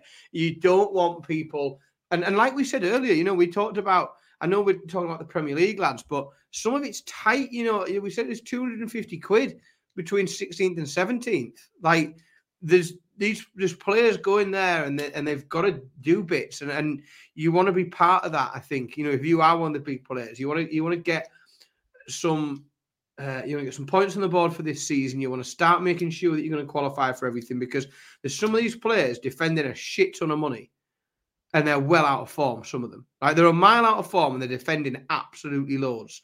So they they they need to go out and earn ranking points. Otherwise, they'll find themselves not seeded for things and not qualifying for things. And then pottering around ranked number 28 in the world, stamping their feet saying, Why aren't I in the Premier League? They will. They need to go and win dart matches. Correct. Yes, they do. Uh, talking of winning dart matches, we move on now to the World Seniors. Uh, I've been in Reading for the last three weekends, presiding over the qualifiers for the 2024 Jennings Bet World Seniors Darts Championship, uh, taking place at the Circus Tavern between the 15th and the 18th of February. Uh, 32 players competing for the trophy once again that Robert Thornton has won on back to back years. This will, of course, be Phil Taylor's last trip to the Circus Tavern as he's announced his retirement at the end of 2024. Uh, but I oversaw 10 players booking their spots uh, via the qualifiers or various routes of qualifiers, six outright players. Uh, and four via various order of merit. Uh, the draw was completed at around six o'clock today, and this is how it looks. Uh, this is in draw bracket order as well, but we also do have that available for you uh, to show you in a couple of moments. Uh, Robert Thornton starts the defence of his title uh, against the Mutts Nuts from Yorkshire, Mr. Martin mm-hmm. Turner, one of the first players uh, to win through the qualifiers on weekend number one. Uh, Tony O'Shea returns to the World Senior Darts Championship stage to take on debutant Andy Hamilton, who will be back at the tavern once again. Uh, Trina Gulliver has been handed a tough start uh, against John Henderson, the Highlander unseeded, but did pick up a floor title last weekend. Himself and Robert Thornton headed down to Reading to get themselves tuned up uh, ahead of the tournament. And Kevin Painter uh, will probably not like the look of a Jim McEwen qualifier. Uh, McEwen making the final of the World Seniors match play in York last year, came through the qualifiers on weekend number two. Um, superb job from him. He beat Richard Eric Rowlands in that final, who later qualified uh, on the weekend. Just gone. Uh, in the next quarter of the draw, Martin Adams will take on Deta Hedman. Those who will have been England teammates for a long, long time to absolute stalwarts of the Lakeside, the BDO, and, and anything else you can find in between with that one. Uh, before David Cameron and Jim Long, two Canadians, do battle up. Yeah, what a draw that is. That's how you get rid of the Canadians quick, isn't it? Draw them against each other early doors. Cameron rocking up, winning a qualifier the very first time he entered, uh, went on to win the Masters. He was only in the country at that point because the Lakeside World Championships were going on. He'd been beaten at that time, booked himself a spot, won the Masters that very first year, beating Phil Taylor in the final, beating Richie Howson in the semi final as well. Um, before, literally being included in everything else since, not picked up a title, barely won a game since. Uh, but he has handed a tie against his countryman Jim Long, who likewise rocked up to a couple of the floor events last year, not the qualifiers in Newbury because it coincided with him playing in the Modus Super Series. Uh, has picked up three titles already now, including this qualifier, and the gentleman uh, will do battle with Excalibur. Uh, Terry Jenkins returns to the World Championship stage. It's event we haven't seen Terry in at the moment. It would be nice to see him do a little bit more against Paul Hogan, who is the standout player on the floor at the minute. This time last year, we would have been sat here waxing lyrical about Richie Howson's dominance uh, on the floor and, and Colin Gary uh, taking up some of that slack. Uh, since then, uh, Paul Hogan has been just ridiculously consistent that's what I was about to say. He's just been so consistent, hasn't he? Like just just keeps putting it together. It's it's really really impressive. Um, just just the level of of that he's managing to maintain. It's, it's fantastic. The weekend's just gone. He had a last four, a last two, a last sixteen, a last two, a last four, a last 16, a title win, a qualifier win, a last two before that, he had an early loss in the Open Series one last 64, and that's his January results. He's had one early loss. Other than that, he's just accumulating points like nothing you've ever seen. He's now on 103 points uh, on the ranking. And He has a 19 point lead over second place, which is Mike Huntley. But he did go and win a qualifier right, so he didn't come through that route in the end. To put that into perspective, Richie Howson had about an eight point lead at the point of his dominance and he's about to lose some of those points as the two-year cycle now kicks in and events start dropping off. Uh, Neil Duff, uh, the former Lakeside World Champion, takes on Richard Eric Rowlands, uh, the Welsh player. Lost in one final uh, in weekend number two to Jim McEwen, but then qualified in his only shot on weekend number three. Wasn't able to play on the Sunday, so he had to do it on the Saturday evening, uh, and he did it in superb fashion, beating Kevin Benes in that final. Uh, Phil Taylor, uh, his final trip to the tavern starts against Manfred Bilderl of Germany, the former soft tip champion.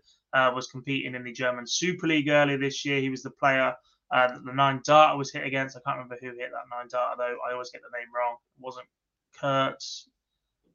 One He's won a bit. He's won a bit, hasn't he? The in the soft round, yeah, he's played a couple of times on the Euro tour, but perhaps hasn't quite made that switch. No, the lad he's playing, that Taylor fella. Oh, just a little, yeah. He's won a bit, hasn't he? Just a little bit. Not in the seniors though. Been to two televised finals now, uh, but not picked up a win as yet. He's got one last year to do that. Four events uh, to potentially get over that line. Daryl Fitton uh, will take on Chris Mason. What a tie that is. That will also take place on the Friday night, I believe, uh, as the power, the winner of that will play the power. Uh, Scott Mitchell and Matt Clark have the honour of opening up the tournament on Thursday afternoon. Two players that will know each other through years of county darts, playing on the circuit, and of course, more recently through the Super Series, Scott being a commentator down there and a player occasionally. Uh, Matt Clark, uh, a regular down there, has made three Champions Weeks in five attempts. Uh, Lisa Ashton will start against Mike Huntley. Huntley, who was in great form heading into this event last year, was drawn against Keith Deller. It didn't quite come together on TV at that moment. Uh, takes on the Lancashire Rose, who is looking sharper and sharper as she recovers from her elbow surgery just a few weeks ago. It's an old target teammate battle between Glenn Durrant and Mark Dudbridge as we enter the fourth quarter of the draw. Uh, Dozer takes on Flash, the man who hit the first and only to this date uh, World Seniors nine dart led The in a, in a repeat of last year's round one match as well. They played each other round one last year, didn't they? Yeah. We didn't see the best of us that year. We saw Dudbridge getting back to form. I, the fear in this one, I guess, is that does a maybe better, but Dudbridge looks even sharper than before. He very nearly went and got himself a tour card a few weeks ago, uh, as did John Part out of absolutely nowhere, by the way. Oh, uh, he takes on Richie Howson, which will be the final game of the first round Friday night after Phil Taylor will be House and John Part. What about that could be? Uh, game, Bella uh, loves to rustle a few feathers. Uh, he will take on Richie Burnett, who was supposed to play in the inaugural hosting of this tournament, went on to pick up a tour card, but returns two years later. And we close out with the unluckiest man in the World Seniors Darts Tour. Colin McGarry uh, takes on Leonard Gates. His draws have been absolutely brutal in the four events he's played in. Phil Taylor in this tournament last year. Um, who did he play? I think Hendo maybe, or, or Thornton in another one. It's just been non-stop toughies for the Chief. One of these days, though, that's not just law of averages. The man's got something, and we've seen it on the floor often enough. He will take a big scalp sooner rather than later and get himself firmly into one of these tournaments, beaten by Kevin Painter in Hull in the quarterfinals, if I remember correctly. So there we have it then, Dan. The 32 players and their opponents for the Jennings Bet World Seniors Darts Championship. Quick notification, everybody watching that tickets are available. If you head to dartshop.tv, uh, you can pick up tickets for any of the sessions whilst you're there. Uh, TV coverage uh, will be on BBC Digital Services. That includes the Red Button and the BBC Sport website. Does that include or, the iPlayer app as well? I'm not sure. I get confused which way round they are every year. And I always say four of them, and it turns out it's only ever three of them. So uh, head to the postings to, to see which ones are 100% correctly. Uh, and also via pay per view to a global audience. And in the UK, if for some reason you can't get on to BBC within the UK or wherever you are, uh, it's 4.99 for the entire weekend pass, much reduced from the very, very first year. Uh, but your chance to watch every single session. A bargain. The Jennings Bet World Seniors Dart. Eight, eight sessions of darts. An absolute bargain. This so it, it, uh, we had. A, I know we had a little bit of a chat before we we went live on here and and about the draw. I think there's some really I think there's some really interesting opening round matches. I think there's some more interesting potential second round matches. I think there's some folk in there that will find them like in that little quarter of the draw at the bottom of the bracket with Colin McGarry, Leonard Gates, Richie Burnett. The fact that we're going to lose either Richie Burnett or Colin or, or Leonard Gates within the first two rounds is is a desperately sad thing for the world. both. Exactly that. So we're going to lose. We're going to lose at least one of them, maybe both, like is is a crime. But then again, within that quarter as well, you've got Colin McGarry, Leonard Gates, Richie Burnett, and then I'm not without naming everyone, Mark Dudbridge in there as well, Richie Howson, who we've seen do some amazing things on the seniors, John Part, who who knew what he had. We saw him in I saw him in York last year, didn't seem to show a great deal, but absolutely turned up to Q school. And those names are all in a in a tiny little part of that draw. And we're not going to see any of those folks go deep, or we'll see more than one of them go deep in this tournament. But I think there's loads of potential for some really, really good games in there. I think there's up at the top end of the draw. There's opportunities. I think there's more opportunities at the top end of the draw, um, or the top half for people to, to go on a bit of a run. And I think in that topic, it'll depend on who brings their A game. I think because John Henderson could turn up, play his A game, and, and work his way through to a to a semi final. Um, as could Jim McEwen, as could Robert Thornton. Um, we've seen all sorts of interesting things from David Cameron again, not for a little while, but we, we, we in his early stages of the World Seniors, we saw some great stuff from him. Neil Duff, again, if he turns up and plays plays his A game, could just work his way through that bracket.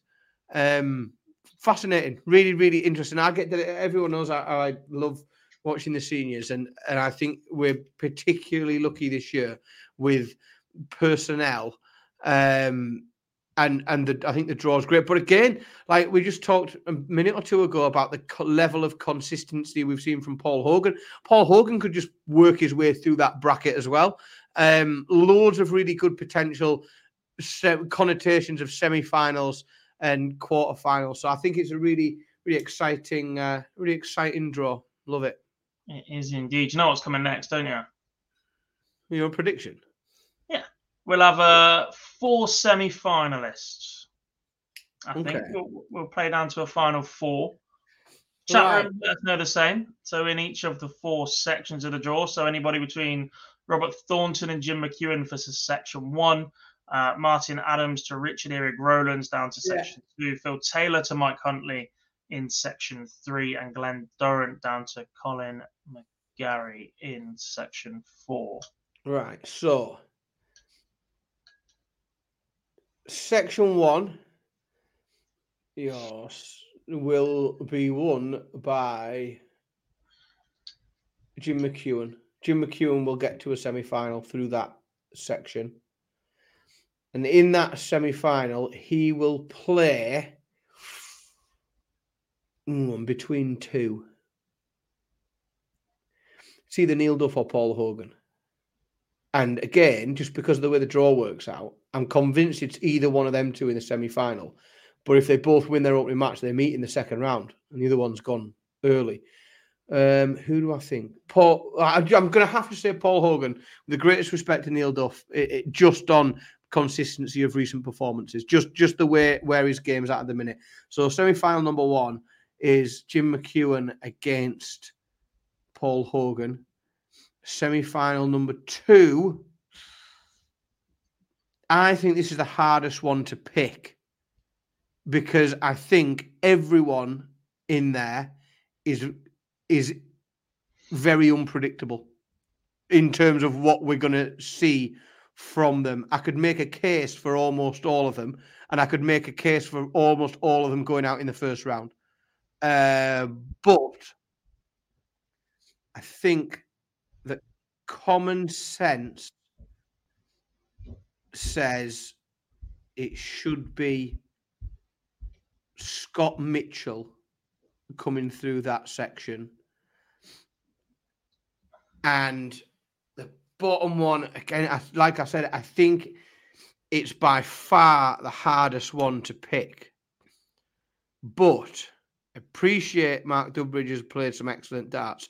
Richie Howson has been really, really dominant on the floor in seniors events. John Part played good at Q School.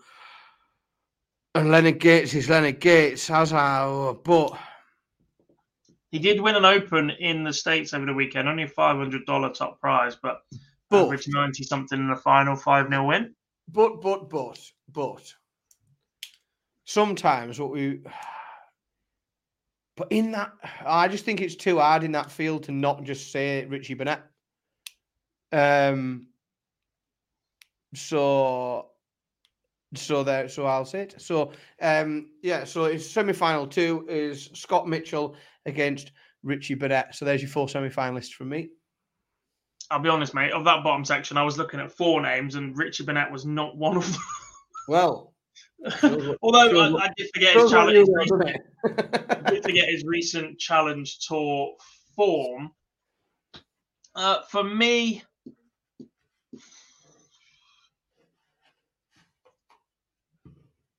it's so difficult not to just.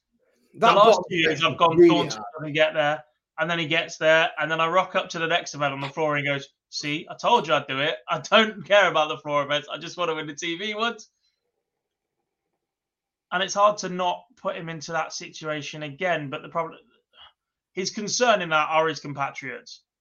John Henderson, look, the first year he rocked up, he played a couple of floor events, which are qualifiers as well, so he felt a little bit uncomfortable being there or needing to be there to earn ranking points. Uh, he then walked into a room where he's immediately installed as favourite, and I don't think that suits John Henderson. But I also no. don't think that is going to be the case this time around. I think the bookie's going to have a really hard time choosing who's favourite for this tournament. By the way, it will probably be Leonard Gates, given the fact that he is heading uh, for the Grand Slam. But we'll talk about that in section four. Uh, but if Thornton is going to be stopped, it's going to be Henderson or McEwen for me. Kev is quality on that stage and he has a lot of support, but the form that I saw from Jim over the last couple of weekends compared to Kev, who's uh, been uh, weekends. As well, and I appreciate I'm interrupting, but I just think sometimes credit's due where it's due not only has Kevin been brilliant on that stage, but he's an absolutely massive asset to the World Seniors, just as a bloke in the building. Like the few times that I've been, and I've been lucky enough to go a few times to World Seniors events, the amount of time that that guy takes in the room to get round people and speak to them and talk to them and have photographs took with them, and the photographs that he had took with, like with Billy when I've been there and chatting to the kids, like it, it, can't be understated what an asset Kevin Painter is to the the World Seniors. Um, scene. Uh, he, he's a he's a really really good bloke. Sorry to interrupt you. I just think it's no, um, you're right, mate. It's, worth, it's worth shouting out when it when, when we get the opportunity. One of the players that's been invited that has turned up to Newbury to chase ranking points and has played the last two weekends in Reading as well. Like he wants to play darts and he wants to play take part in a seniors tour. So I, I completely agree with that one. Where am I going with this? I'm going Hendo. Just I think he goes double Scott.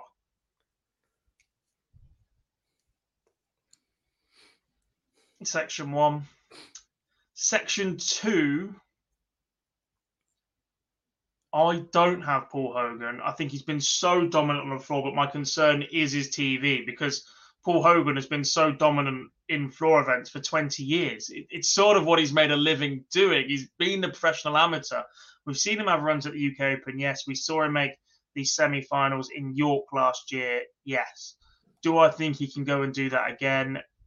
If he plays the darts he's been playing the last few events, then 100%. Can he do it to get past Terry Jenkins, Neil Duff, and then Jim Long? Not for me. And because of that, I'm going. I think Jim Long just shades it past Duff in that quarterfinal frustrating, you know, every time you try and get onto Paul Hogan's Wikipedia page, you um, you end up with the fella from Crocodile Dundee, don't you? every uh, section number three, uh, one, oh, I think Chris Mason will come through that top little bit. I think he'll beat Fitton, and then I think he'll have a great shot at Taylor. Um, as long as he gets a chance to practice, obviously he's been away with the World Series. He's still managing the pub uh, and was in Milton Keynes last week. Particularly Um, good pub as well. That very good pub. That host of the first ever uh, online darts live lounge live. Uh, thank you very much to Chris and Charlotte for hosting us. Um, but I do think he's beaten by Matt Clark. It would be so Matt Clark to have lost in five qualifying finals for various TV events in the last two and a half years. To get over the line in the sixth and final attempt possible for this tournament and then go on a run to the semi final and, and be vindicated for just keep going. And whilst he isn't in the sharpest of form that we've seen him in the last year or so, he put in 108 average in the semi final at the weekend and has made it to three champions weeks in the Modus Super Series. That takes some doing. that takes a lot of doing. Um, so I'm going to say Matt Clark beats Chris Mason in that quarterfinal to make the semi-final. And in the very bottom quarter of the draw, this is an absolute minefield. it's a nightmare. Isn't it? That quarter's absolutely brutal. I think it'll be Dudbridge Howson. I think it will be Burnett, and the bottom one's an absolute coin toss if if we get the right uh, McGarry. Um,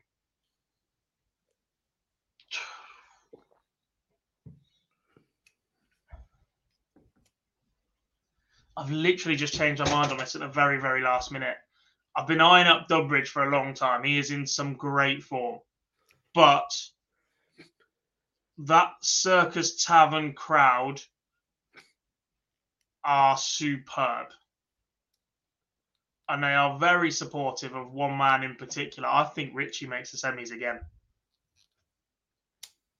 I was a little bit worried last year that perhaps think he'd it's taken his that the bottom gas a little bit. A nightmare that bottom section. Yeah. It could be any one of them. It really could be any. Well, uh, yeah, arguably any one of them, but it could be any one of six out of eight.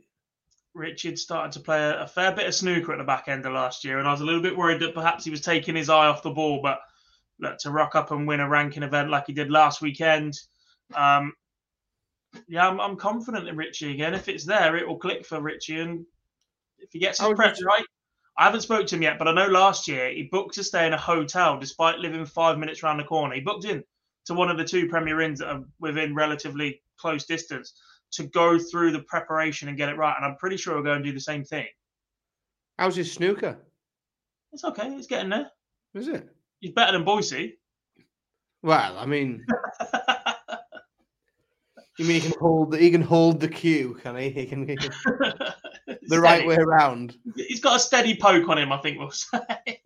Good. Uh, but yeah, that's my four. So I went Henderson, Jim Long, Matt Clark, Richie Howson as my final four. well, have we got uh, four, we've got we've got four completely different semi-finalists, haven't we? which I think just shows how open this tournament is. Yeah, Well, that's why it's exciting. That is genuinely why it's exciting. Like I, I, I think, yeah, if you don't look at that draw and look at the bracket and see the complete carnage, the potential in there, like you don't like that. Like if you can't look at that and think, like there's some absolutely potentially brilliant games to to be seen on potentially free TV if you're in the UK. Like tough to be a darts fan, isn't it? mm-hmm. Class. coming in from your final four, who wins it? Oh, that's the hardest question of the lot. And I'll tell you what, do you know why it's so open? You said who wins it then? And I nearly said someone that I didn't pick to be in the semi final. that's how I've open, looked at my four and gone. I really fancy one of them to win? Yeah. that's how that's how open it is. Is I nearly gave you a, I nearly named Neil Duff as the winner then. having, having already paid Paul Hogan to beat him in the second round. Um therefore, right, so what were my semi finalists were Jim McEwen against Paul Hogan. Jim McEwen will beat Paul Hogan in a semi final. And I said Richie Burnett against Scott Mitchell. I hate to tell you, but the head-to-head between McEwen and Hogan on the floor in the last three is three 0 Paul Hogan. This isn't on the floor though, is it? This that's No. the thing. This isn't on the floor. And that's why I said Jim McEwen will beat Paul Hogan in a semi final on a stage, on the telly, on BBC, and I'll be watching. So I'll be there. so then Scott Mitchell will get beat by Richie Burnett. Richie Burnett will play Jim McEwen in the final. And at that point, I'm finding it really tough to not pick Jim McEwen to win. Um, do you know?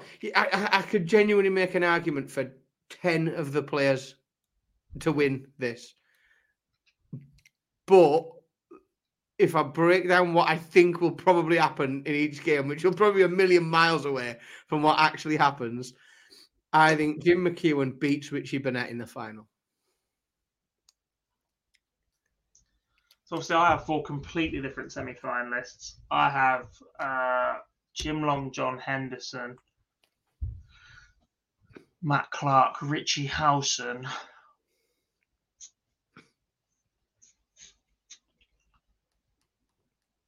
Do you know what? I, I was sat on Dudbridge for so so long, and in a section with McGarry and Gates as well the fact we've both just took one look at Gates and gone, he's going for four out of four. He's been so dominant last three. He was only beaten in the quarterfinals of this last year by a very, very impressive Richie Howson.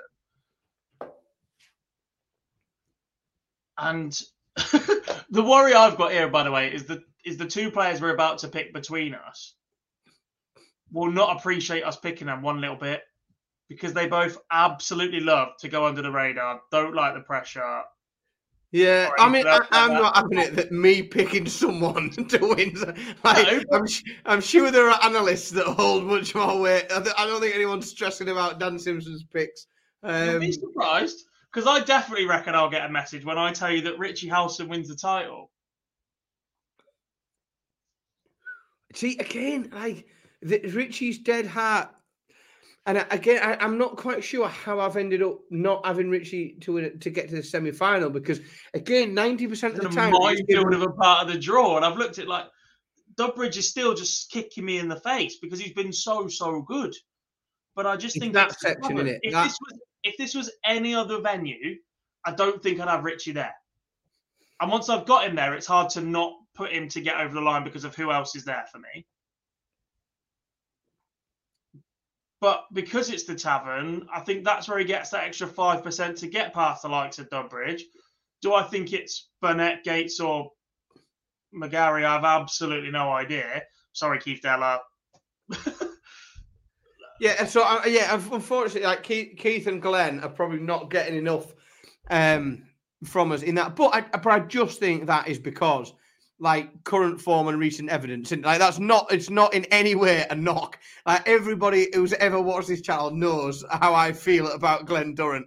Um and and him in the world of darts. Like it's it's just trying to put my sensible head on with you know recent form and and and maths to, to, to what I think is going to happen. But I, I think that bottom quarter is absolutely brutal. You could make an argument for for all of them. Um, I think the quarter above that is a bit of a lottery, a complete lottery, if I'm honest. The quarter above that, um, top one's got some real threats in it. I, you you feel, and I tell you what's interesting. I think we're we're on the same thought process. Is that the winner is coming from quarter one and or quarter four, isn't it? That's where the your finalists are coming. Your finalists are coming from, uh, because within those quarters, each one of them, you got three, four, five people you could pick and say, oh yeah, they could be in a final. So the the the winners are coming from quarter one and, and, and quarter four, I think, aren't they? I believe so. Look, shout out to Jim Long. I think he's been in great form. Um, the fact he's travelled back home today and we'll be back again for the tavern, I think if he'd been able to settle again for another week or so, go after another UK Open spot, he's already been to one qualifier. Introduced to the chaos of this uh, Riley's London Victoria uh, on the Sunday last weekend. Um, I think I may have him going all the way, but that might catch up with him just a little bit. Um, yeah, Richie, oh, we not. We haven't finished UK Open qualifiers yet, have we? We've still got them to come. We do. There are some next weekend. Uh, I know we've had some. I saw some interesting names qualify. Um, very pleased to see Connor Scott there. I'm more pleased because you and I, Jack, are going to be there, aren't we? We're not only are we going to be in the West Point Arena in. Where are we going? Exeter. Exeter. I need, I need to Essex about six times there. Not only are we going to Exeter, but we're going from Exeter to Minehead. We're going from Essex to Minehead overnight, mate. We've got a bloody long way to go. You will not find me in Essex, mate. I don't have any of the criteria required to knock around round there. Um, but yeah, don't have. I can't do my hair proper or anything. Um, but and then we're going to Minehead, aren't we? So I, I'm so I'm watching with intrigue the UK Open qualifiers more so than ever before because we're going to be in that big multi-board room watching them all play. I was very very pleased to see Connor Scott mark his mark his place there. Obviously, Connor was unfortunate, I think, to lose his tour card. Um, lots and lots of opportunities open to him now. He, you know, he, he had a good showing at Q School, not quite good enough. So really pleased to see Connor get down there. I think there's a lot of interest. So in the you know in the dark four world, legs so today as well, or something ridiculous. Sorry, what's that? Scott only dropped something like four legs all day. Yeah, ridiculous. Like, but he is a ridiculous player, isn't he? He's, un- he's unbelievably talented, and certainly the last six months of having his tour card, he, he played some amazing darts. It, it was the slow start that that really hurt him, I think, in terms of getting his getting up and running with that tour card, um, and a bit of a, a, a wobble in the middle. There's lots on social media. We'll be pleased to see the Prince of Darkness has managed to secure a spot at the UK Open as well. Ash Coleman's going to be there, so we, we are starting to see, and and it is interesting, isn't it? Now, and again, there's there's lots of players who are able to have a profile in darts and build themselves up and and are known. And I know a few of them are ex tour card holders, a bit like Connor Scott. But interesting that you, you know you, you we are finding these known players coming through these um these UK Open qualifiers, but there's still some more to come, and it's a complete lottery, isn't it? You could get anyone. Yeah, I think the last couple are next week the weekend come in. Are you tempted at all, Jack, to um, te- tempted to go to one, throw some dart? I mean, I know you we're already booked in in our accommodation, but you're not tempted to um, pie us off for a game instead. No comment. Well, there isn't one near me anymore. Obviously, I used to run them at Riley's Nottingham a long time ago. I was employed by Riley's for a couple of years, so I used to. Part of my job was to, to run those competitions because I understood competitions, and now I'm tournament director for the seniors. It's funny how things go like that. Um, but I did get a message from a player that is in the Super Series this week, uh, who is heading to London Victoria on Sunday. Now I'm staying in Portsmouth on Sunday because I'm refing Monday, Tuesday of Champions Week next week. So I may venture to the capital on Sunday and, and have a look. Well, you should take your darts. I haven't told him that yet. You should uh, take your darts with you. You never know what might happen, do you? About, I think they might be in my bag somewhere. We'll see how I feel uh, when I arrive on Wednesday. Uh, 10 minutes to go before the end of tonight's show. So, this is where we open up for question time. If you've got anything, get it into the chat room. Uh, there's a couple quickly back on the seniors. Uh, Malik says, when is this starting? So, the World Seniors Dart Championship takes place between the 15th and the 18th of February. So, a week on Thursday. It's Uh, worth putting some on- effort into Valentine's Day so you can get yourself a pass to watch the darts for the following few days. I don't need to. Mine's off to China on Wednesday for 16 days. Oh, well played. Yeah. Beautiful. Well I've got to take her to Gatwick on my way to Portsmouth, which is completely out of the way. So I could have flown from Heathrow. At least don't have to go half around the M25, but it is what it is. Swings roundabouts. Yeah. Um, is the order of play out? It is out. Uh, all four graphics are now live on the World Seniors Darts uh, social media channels. Uh, what channel is it on? It'll be on BBC Digital Services, so you can get it on the BBC Sport website. Um, where's the other wording? I don't want to get it wrong. Potentially the iPlayer. It was live on the iPlayer, Red Button, and BBC Sport website. Uh, it's the correct wording. So yeah, it'll be on all of those. Um, yeah, Make sure you got a TV license or you're not allowed to have it. or you can pay for the pay per view uh, via the live streaming service. If you haven't got a TV license. uh, four ninety nine for the weekend, I believe it is. Um, Very reasonable. there, book the webcasts now. Um, tickets are still available if you want to be there in person as well, starting from just sixteen pound fifty. Uh, some brilliant sessions uh, to come as well Thursday afternoon when we open up. Uh, Scott Mitchell, Matt Clark, the very first game on. David Cameron versus Jim Long. Trina Gulliver against John Henderson. And Terry Jenkins against Paul Hogan. Uh, the Thursday evening session gets a little bit fiery. Lisa Ashton against Mike Huntley. Uh, Neil Duff will take on Richard Eric Rowland. Uh, Glenn Durrant will take on Mark Dudbridge, and Kevin Painter against Jim McEwen will close out the Thursday sessions, where we will have already lost a quarter of the field. Uh, Friday afternoon, Martin Adams will take on Deta Hedman first up. The defending champion, Robert Thornton, will do battle with Martin Turner. Uh, Keith Deller will take on Richie Burnett. Tony O'Shea uh, will battle Andy Hamilton to wrap it up. And then that bumper Friday night session, get a load of this. Uh, 7 p.m. Leonard Gates against Colin McGarry. Uh, 8 p.m. Daryl Fitton against Chris Mason. 9 o'clock. Phil Taylor will take on the Beaver Manfred Bilderl of Germany. And 10 p.m. Richie Howson against John Part.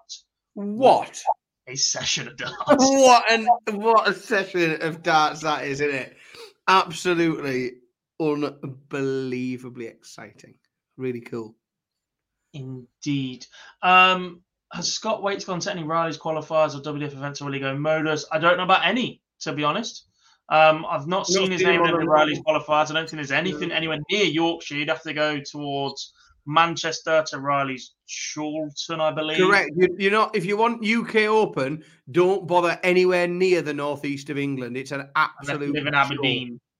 Uh, yeah, like you, you, I can go to, I can drive across to the opposite coast, or I can go to Aberdeen. That's yeah. about your option if you're in the northeast. It's not fun. We need more, more accessibility, please, for the northeast. It's like HS2 all over again. We're not bringing politics into this. The Prime Minister was mentioned earlier with Luke Humphries. Don't you start. You should know better. Uh, in the chat room, will Phil Taylor play his A game and win a match as it's last time? Your guess is as good as ours. Uh, that also comes with Does Taylor have a proper practice routine for this year? Again, no idea. It's not as if I've got him on speed dial or something. He normally says he practices with his grandson. Adrian Lewis has been out of action. It would have been nice if perhaps he got in touch to to give himself a nice little boost uh, ahead of his last hurrah. Um, Do we know if we're seeing Adrian um, Players Championship you know, Pro Tour event number one? Do we? Do we? No idea. I know we can go and see him in Minehead in the fan zone, but no idea if he's actually going to chuck any darts at any point. Um, the WDF Dutch Darts Open was won by Beau Greaves women's and Jarno Bottenberg men's. It was indeed a ridiculous feat over the weekend, by the way. Um, is that Beau Greaves in the double in the women's pairs quarter final uh, partnered with Joe Rolls 701 legs. Beau Greaves opens 180. Joe Rolls 41. Beau Greaves 180. Joe Rolls 41.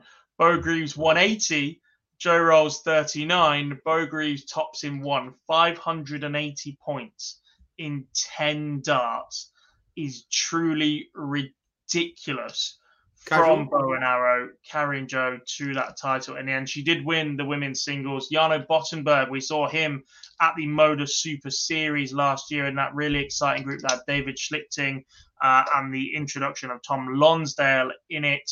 Um, he's already booked a spot as a return to the Super Series later in the year, but he will certainly be getting more call ups after winning such a high profile title. A 1 3 1 to win it as well for the young Dutchman. Another one who absolutely flies around the board. Superb achievement for him. Uh, James says, "What does Littler have to win to get to the top 16?" I think something it's big. Open and a couple of Euro tours. He's got to win something big. Uh, where is he now? 31 in the world, 202. 16 is 371 and the UK is 100, so he's still got to find 70 grand from somewhere.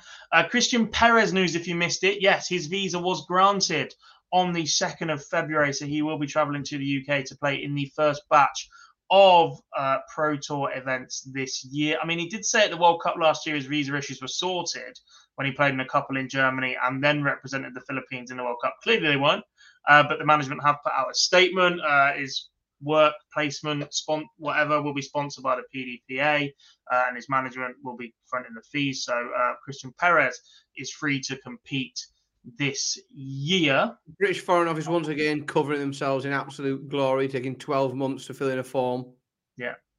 Let's not even start on the Indians, by the way. Funny how it kicks off on Twitter and suddenly our spinner's allowed in the country, isn't it? Yeah, Honestly. brilliant. Um, how many games does Wright genuinely win in this year's Premier League? That was a question I was going to throw back at you earlier, Dan. And it wasn't about how many games does he win this year. But we were talking about the fact that Dobey had done pretty well last year. Peter Wright's record is terrible, and yet he was still selected. If he goes winless again this year, as in nightly wins, the only player to not win a night last year, if he doesn't, that's how much more pressure is going to be under that. If he doesn't win a night for a second year in a row, no matter what he does next year, surely they can't consider picking him because the format just isn't right for it. Yeah, I, I don't think I don't think Peter Wright's in the Premier League next year. I, I just can't see a scenario where that happens. Um, I, I think he'll pick a, a, a win or two up. I don't. He won't win a night. I don't think he'll win. Um, he'll he'll he'll win one or two first round matches because the law of averages just states if you play enough people, one of them will have an off day and you'll beat them averaging 93 or so you know like the, sooner or later he'll, he'll, play someone who has a stinker and he'll and he'll beat them. Um so i don't think he'll be pointless or or winless altogether but I, I, don't think he wins a night. I think he, um, and I don't think we see him in the Premier League next year. I just don't think he'll. I don't think he can justify the pick. Not when you've got players that will be. You're going to have a considerable number of players above him in the rankings, unless he goes really deep in something this year. And who's currently picking that to happen? I mean, it could happen. Like I'm not saying it won't, but he's going to have to go deep in a number of tournaments to to just maintain his ranking. So he's he's gonna. So then you're gonna come around to the you're gonna come around to the Premier League, the league next year, and you're gonna potentially point the finger to say he's outside the top ten. He's not won anything since the European, like into which let's just be that's what we're predicting.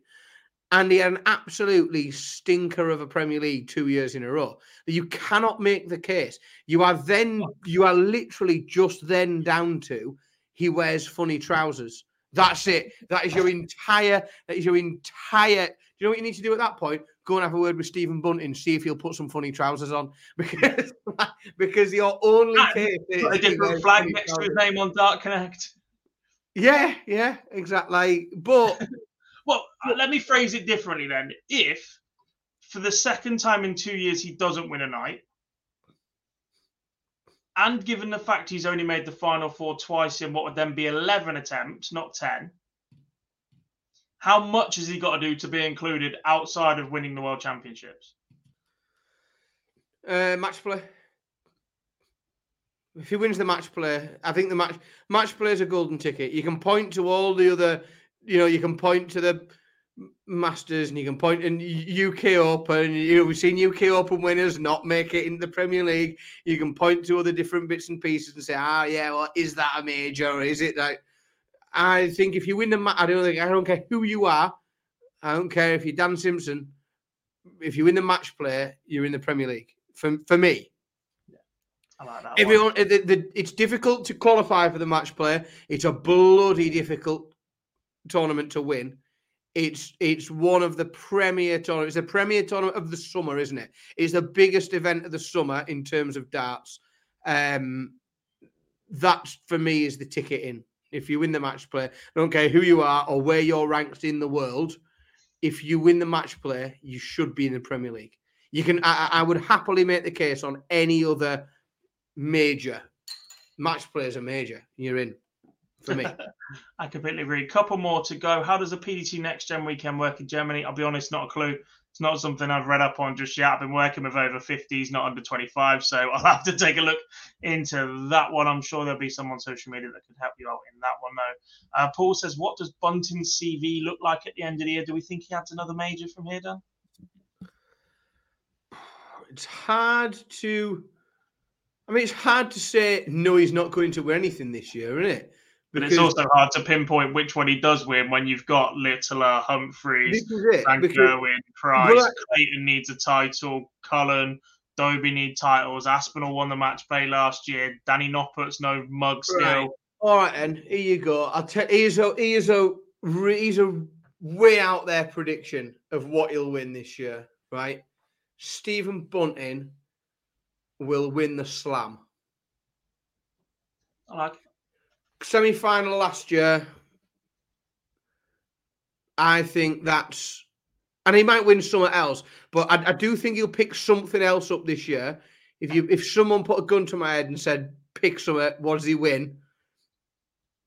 Yeah, Grand Slam. Stephen Bunting wins the Slam this year. Indeed. Uh, and I think we'll end on this one. Will MVG finally get warned about standing over the line? No. Uh, brought this up uh, millions and millions of times. Apparently, according to the PDC rules and what they're prepared to act on, he's not in the inclusion zone until he is fully in the inclusion zone, feet over the edge of the mat, which a lot of players do to be comfortable going. Price another who apparently stands that close but it doesn't get noticed anywhere near as often is not enough for the PDC to take any sort of action. Hang on, just sorry, just and I apologise for cutting you off there. In a sport where we literally throw from an oche, which is a specific line from which you have to be behind, are we now supposed to collude in the illusion that the, the next line behind it the next no line behind that is a sort of fluffy grey area and so much of a percentage of your shoe could be over it. If you wear, if you got bigger, if you've got bigger feet, you can have a pass because you. And as long as your heel's not over it, but if you're wearing stilettos or like, what I, I cannot understand in in a sport where one of our only, let's be honest, we're not a sport that is overrun with rules and and and you know logistics. One of the only rules we have is where you have to stand that yeah. we've put some sort of imaginary grey area behind it. It's happened. And look, I'll be honest. I feel like if this was a player outside the 32 that was doing it, and that they'd made a big deal about it, perhaps they would have cut down on it earlier. But I think because he's done it for so so long, and it wasn't noticed for so long, and then players are only just picking up on it, it's sort of a case of, well, it's not been an issue for 10 years. He's only just there. Let's not make a big issue what? out of it with a second referee and then telling him he's got to change something because he'll just keep doing it and take fines, etc. Because he's in that sort of position. What we need now is we need, especially in the Premier League, because it's becoming a bit more prevalent, is we need this ultimate heel turn bad guy Peter Wright just to start pointing it out every time. Like Peter Wright seems to be in the mood, doesn't he? And if that's who's going to do it, is uh, certainly with the current um, climate and the interviews and the attitude he seems to be taking. That's what it needs. It needs Peter Wright to, to point it out in the Premier That's League. The only way it changes is if a player stops on every single turn that Michael encroaches, or anybody encroaches, yeah. in Price the same, and calls that. But we saw Dimitri do it to Van Gerwen a couple of times in the past, didn't we? And Van Gerwen just looked through him as if to say, "What are you going to do about it?" Yeah, it's um. It, it needs a I ruckus just, to kick off if players are concerned about how close they are. But I guess it's just one of the things that we as darts nerds notice that the players aren't that asked about until it's going wrong. Well, I just think, well, don't have the bloody line there then. Like I just, it's it's absurd. I don't like, yeah, in in a sport where one of the only rules you've got is stand behind the line, you either have a line that stand behind or you don't, and then you just do away with it and make them just fight each other out and elbow each other and like I'm not against. I'm not one of these people that campaigns for an exclusion zone and says it should be this size. I just think if you're going to have a rule, have a bloody rule. And if you're not going to have a rule, fine. But you, you got to you got to pick a horse and, and back it, aren't you? Solid advice from Mr. Simpson as we wrap up today's show. Uh, a big, big thank you to Dan for joining me throughout and to everybody in the chat room uh, for joining us throughout for this two man live lounge. We promise you this will not become the norm here on the channel, but a family emergency has dictated us at short notice. Uh, so we do appreciate if you've stuck with just us two uh, ranting on throughout the evening. Uh, reminder that the Fallout Bar returns on Thursday night for night two of the Bet MGM Premier League uh, from Berlin. Uh, we'll have post match uh, reaction from the winner and anything else we can discuss throughout the night, uh, brought to you as soon as the action is finished. This will be available as an audio only podcast uh, in the morning, hopefully. Uh, it might be a slight delay on that as well. I'm not going to promise that, given that the editor is, is currently out of action.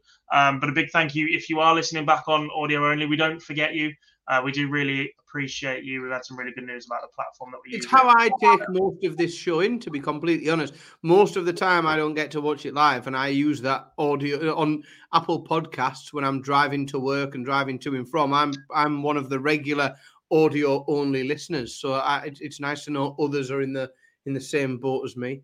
If I had the choice not to look at Lead Voice, I'd probably take it too. So excellent decision, Dan. Uh, and with that note, mate, that serves him right for missing tonight's show. He's Correct. got away a little bit scot free this evening. Uh, but a big, big thank you to everybody who has tuned in. Uh, we've been online darts. This has been the live lounge. And as soon as I find the video, still looking. We'll see you all very, very soon. Mom deserves the best, and there's no better place to shop for Mother's Day than Whole Foods Market. They're your destination for unbeatable savings, from premium gifts to show-stopping flowers and irresistible desserts. Start by saving 33% with Prime on all body care and candles. Then get a 15-stem bunch of tulips for just $9.99 each with Prime. Round out Mom's menu with festive rosé, irresistible berry chantilly cake, and more special treats. Come celebrate Mother's Day at Whole Foods Market. Hey, it's Danny Pellegrino from Everything Iconic.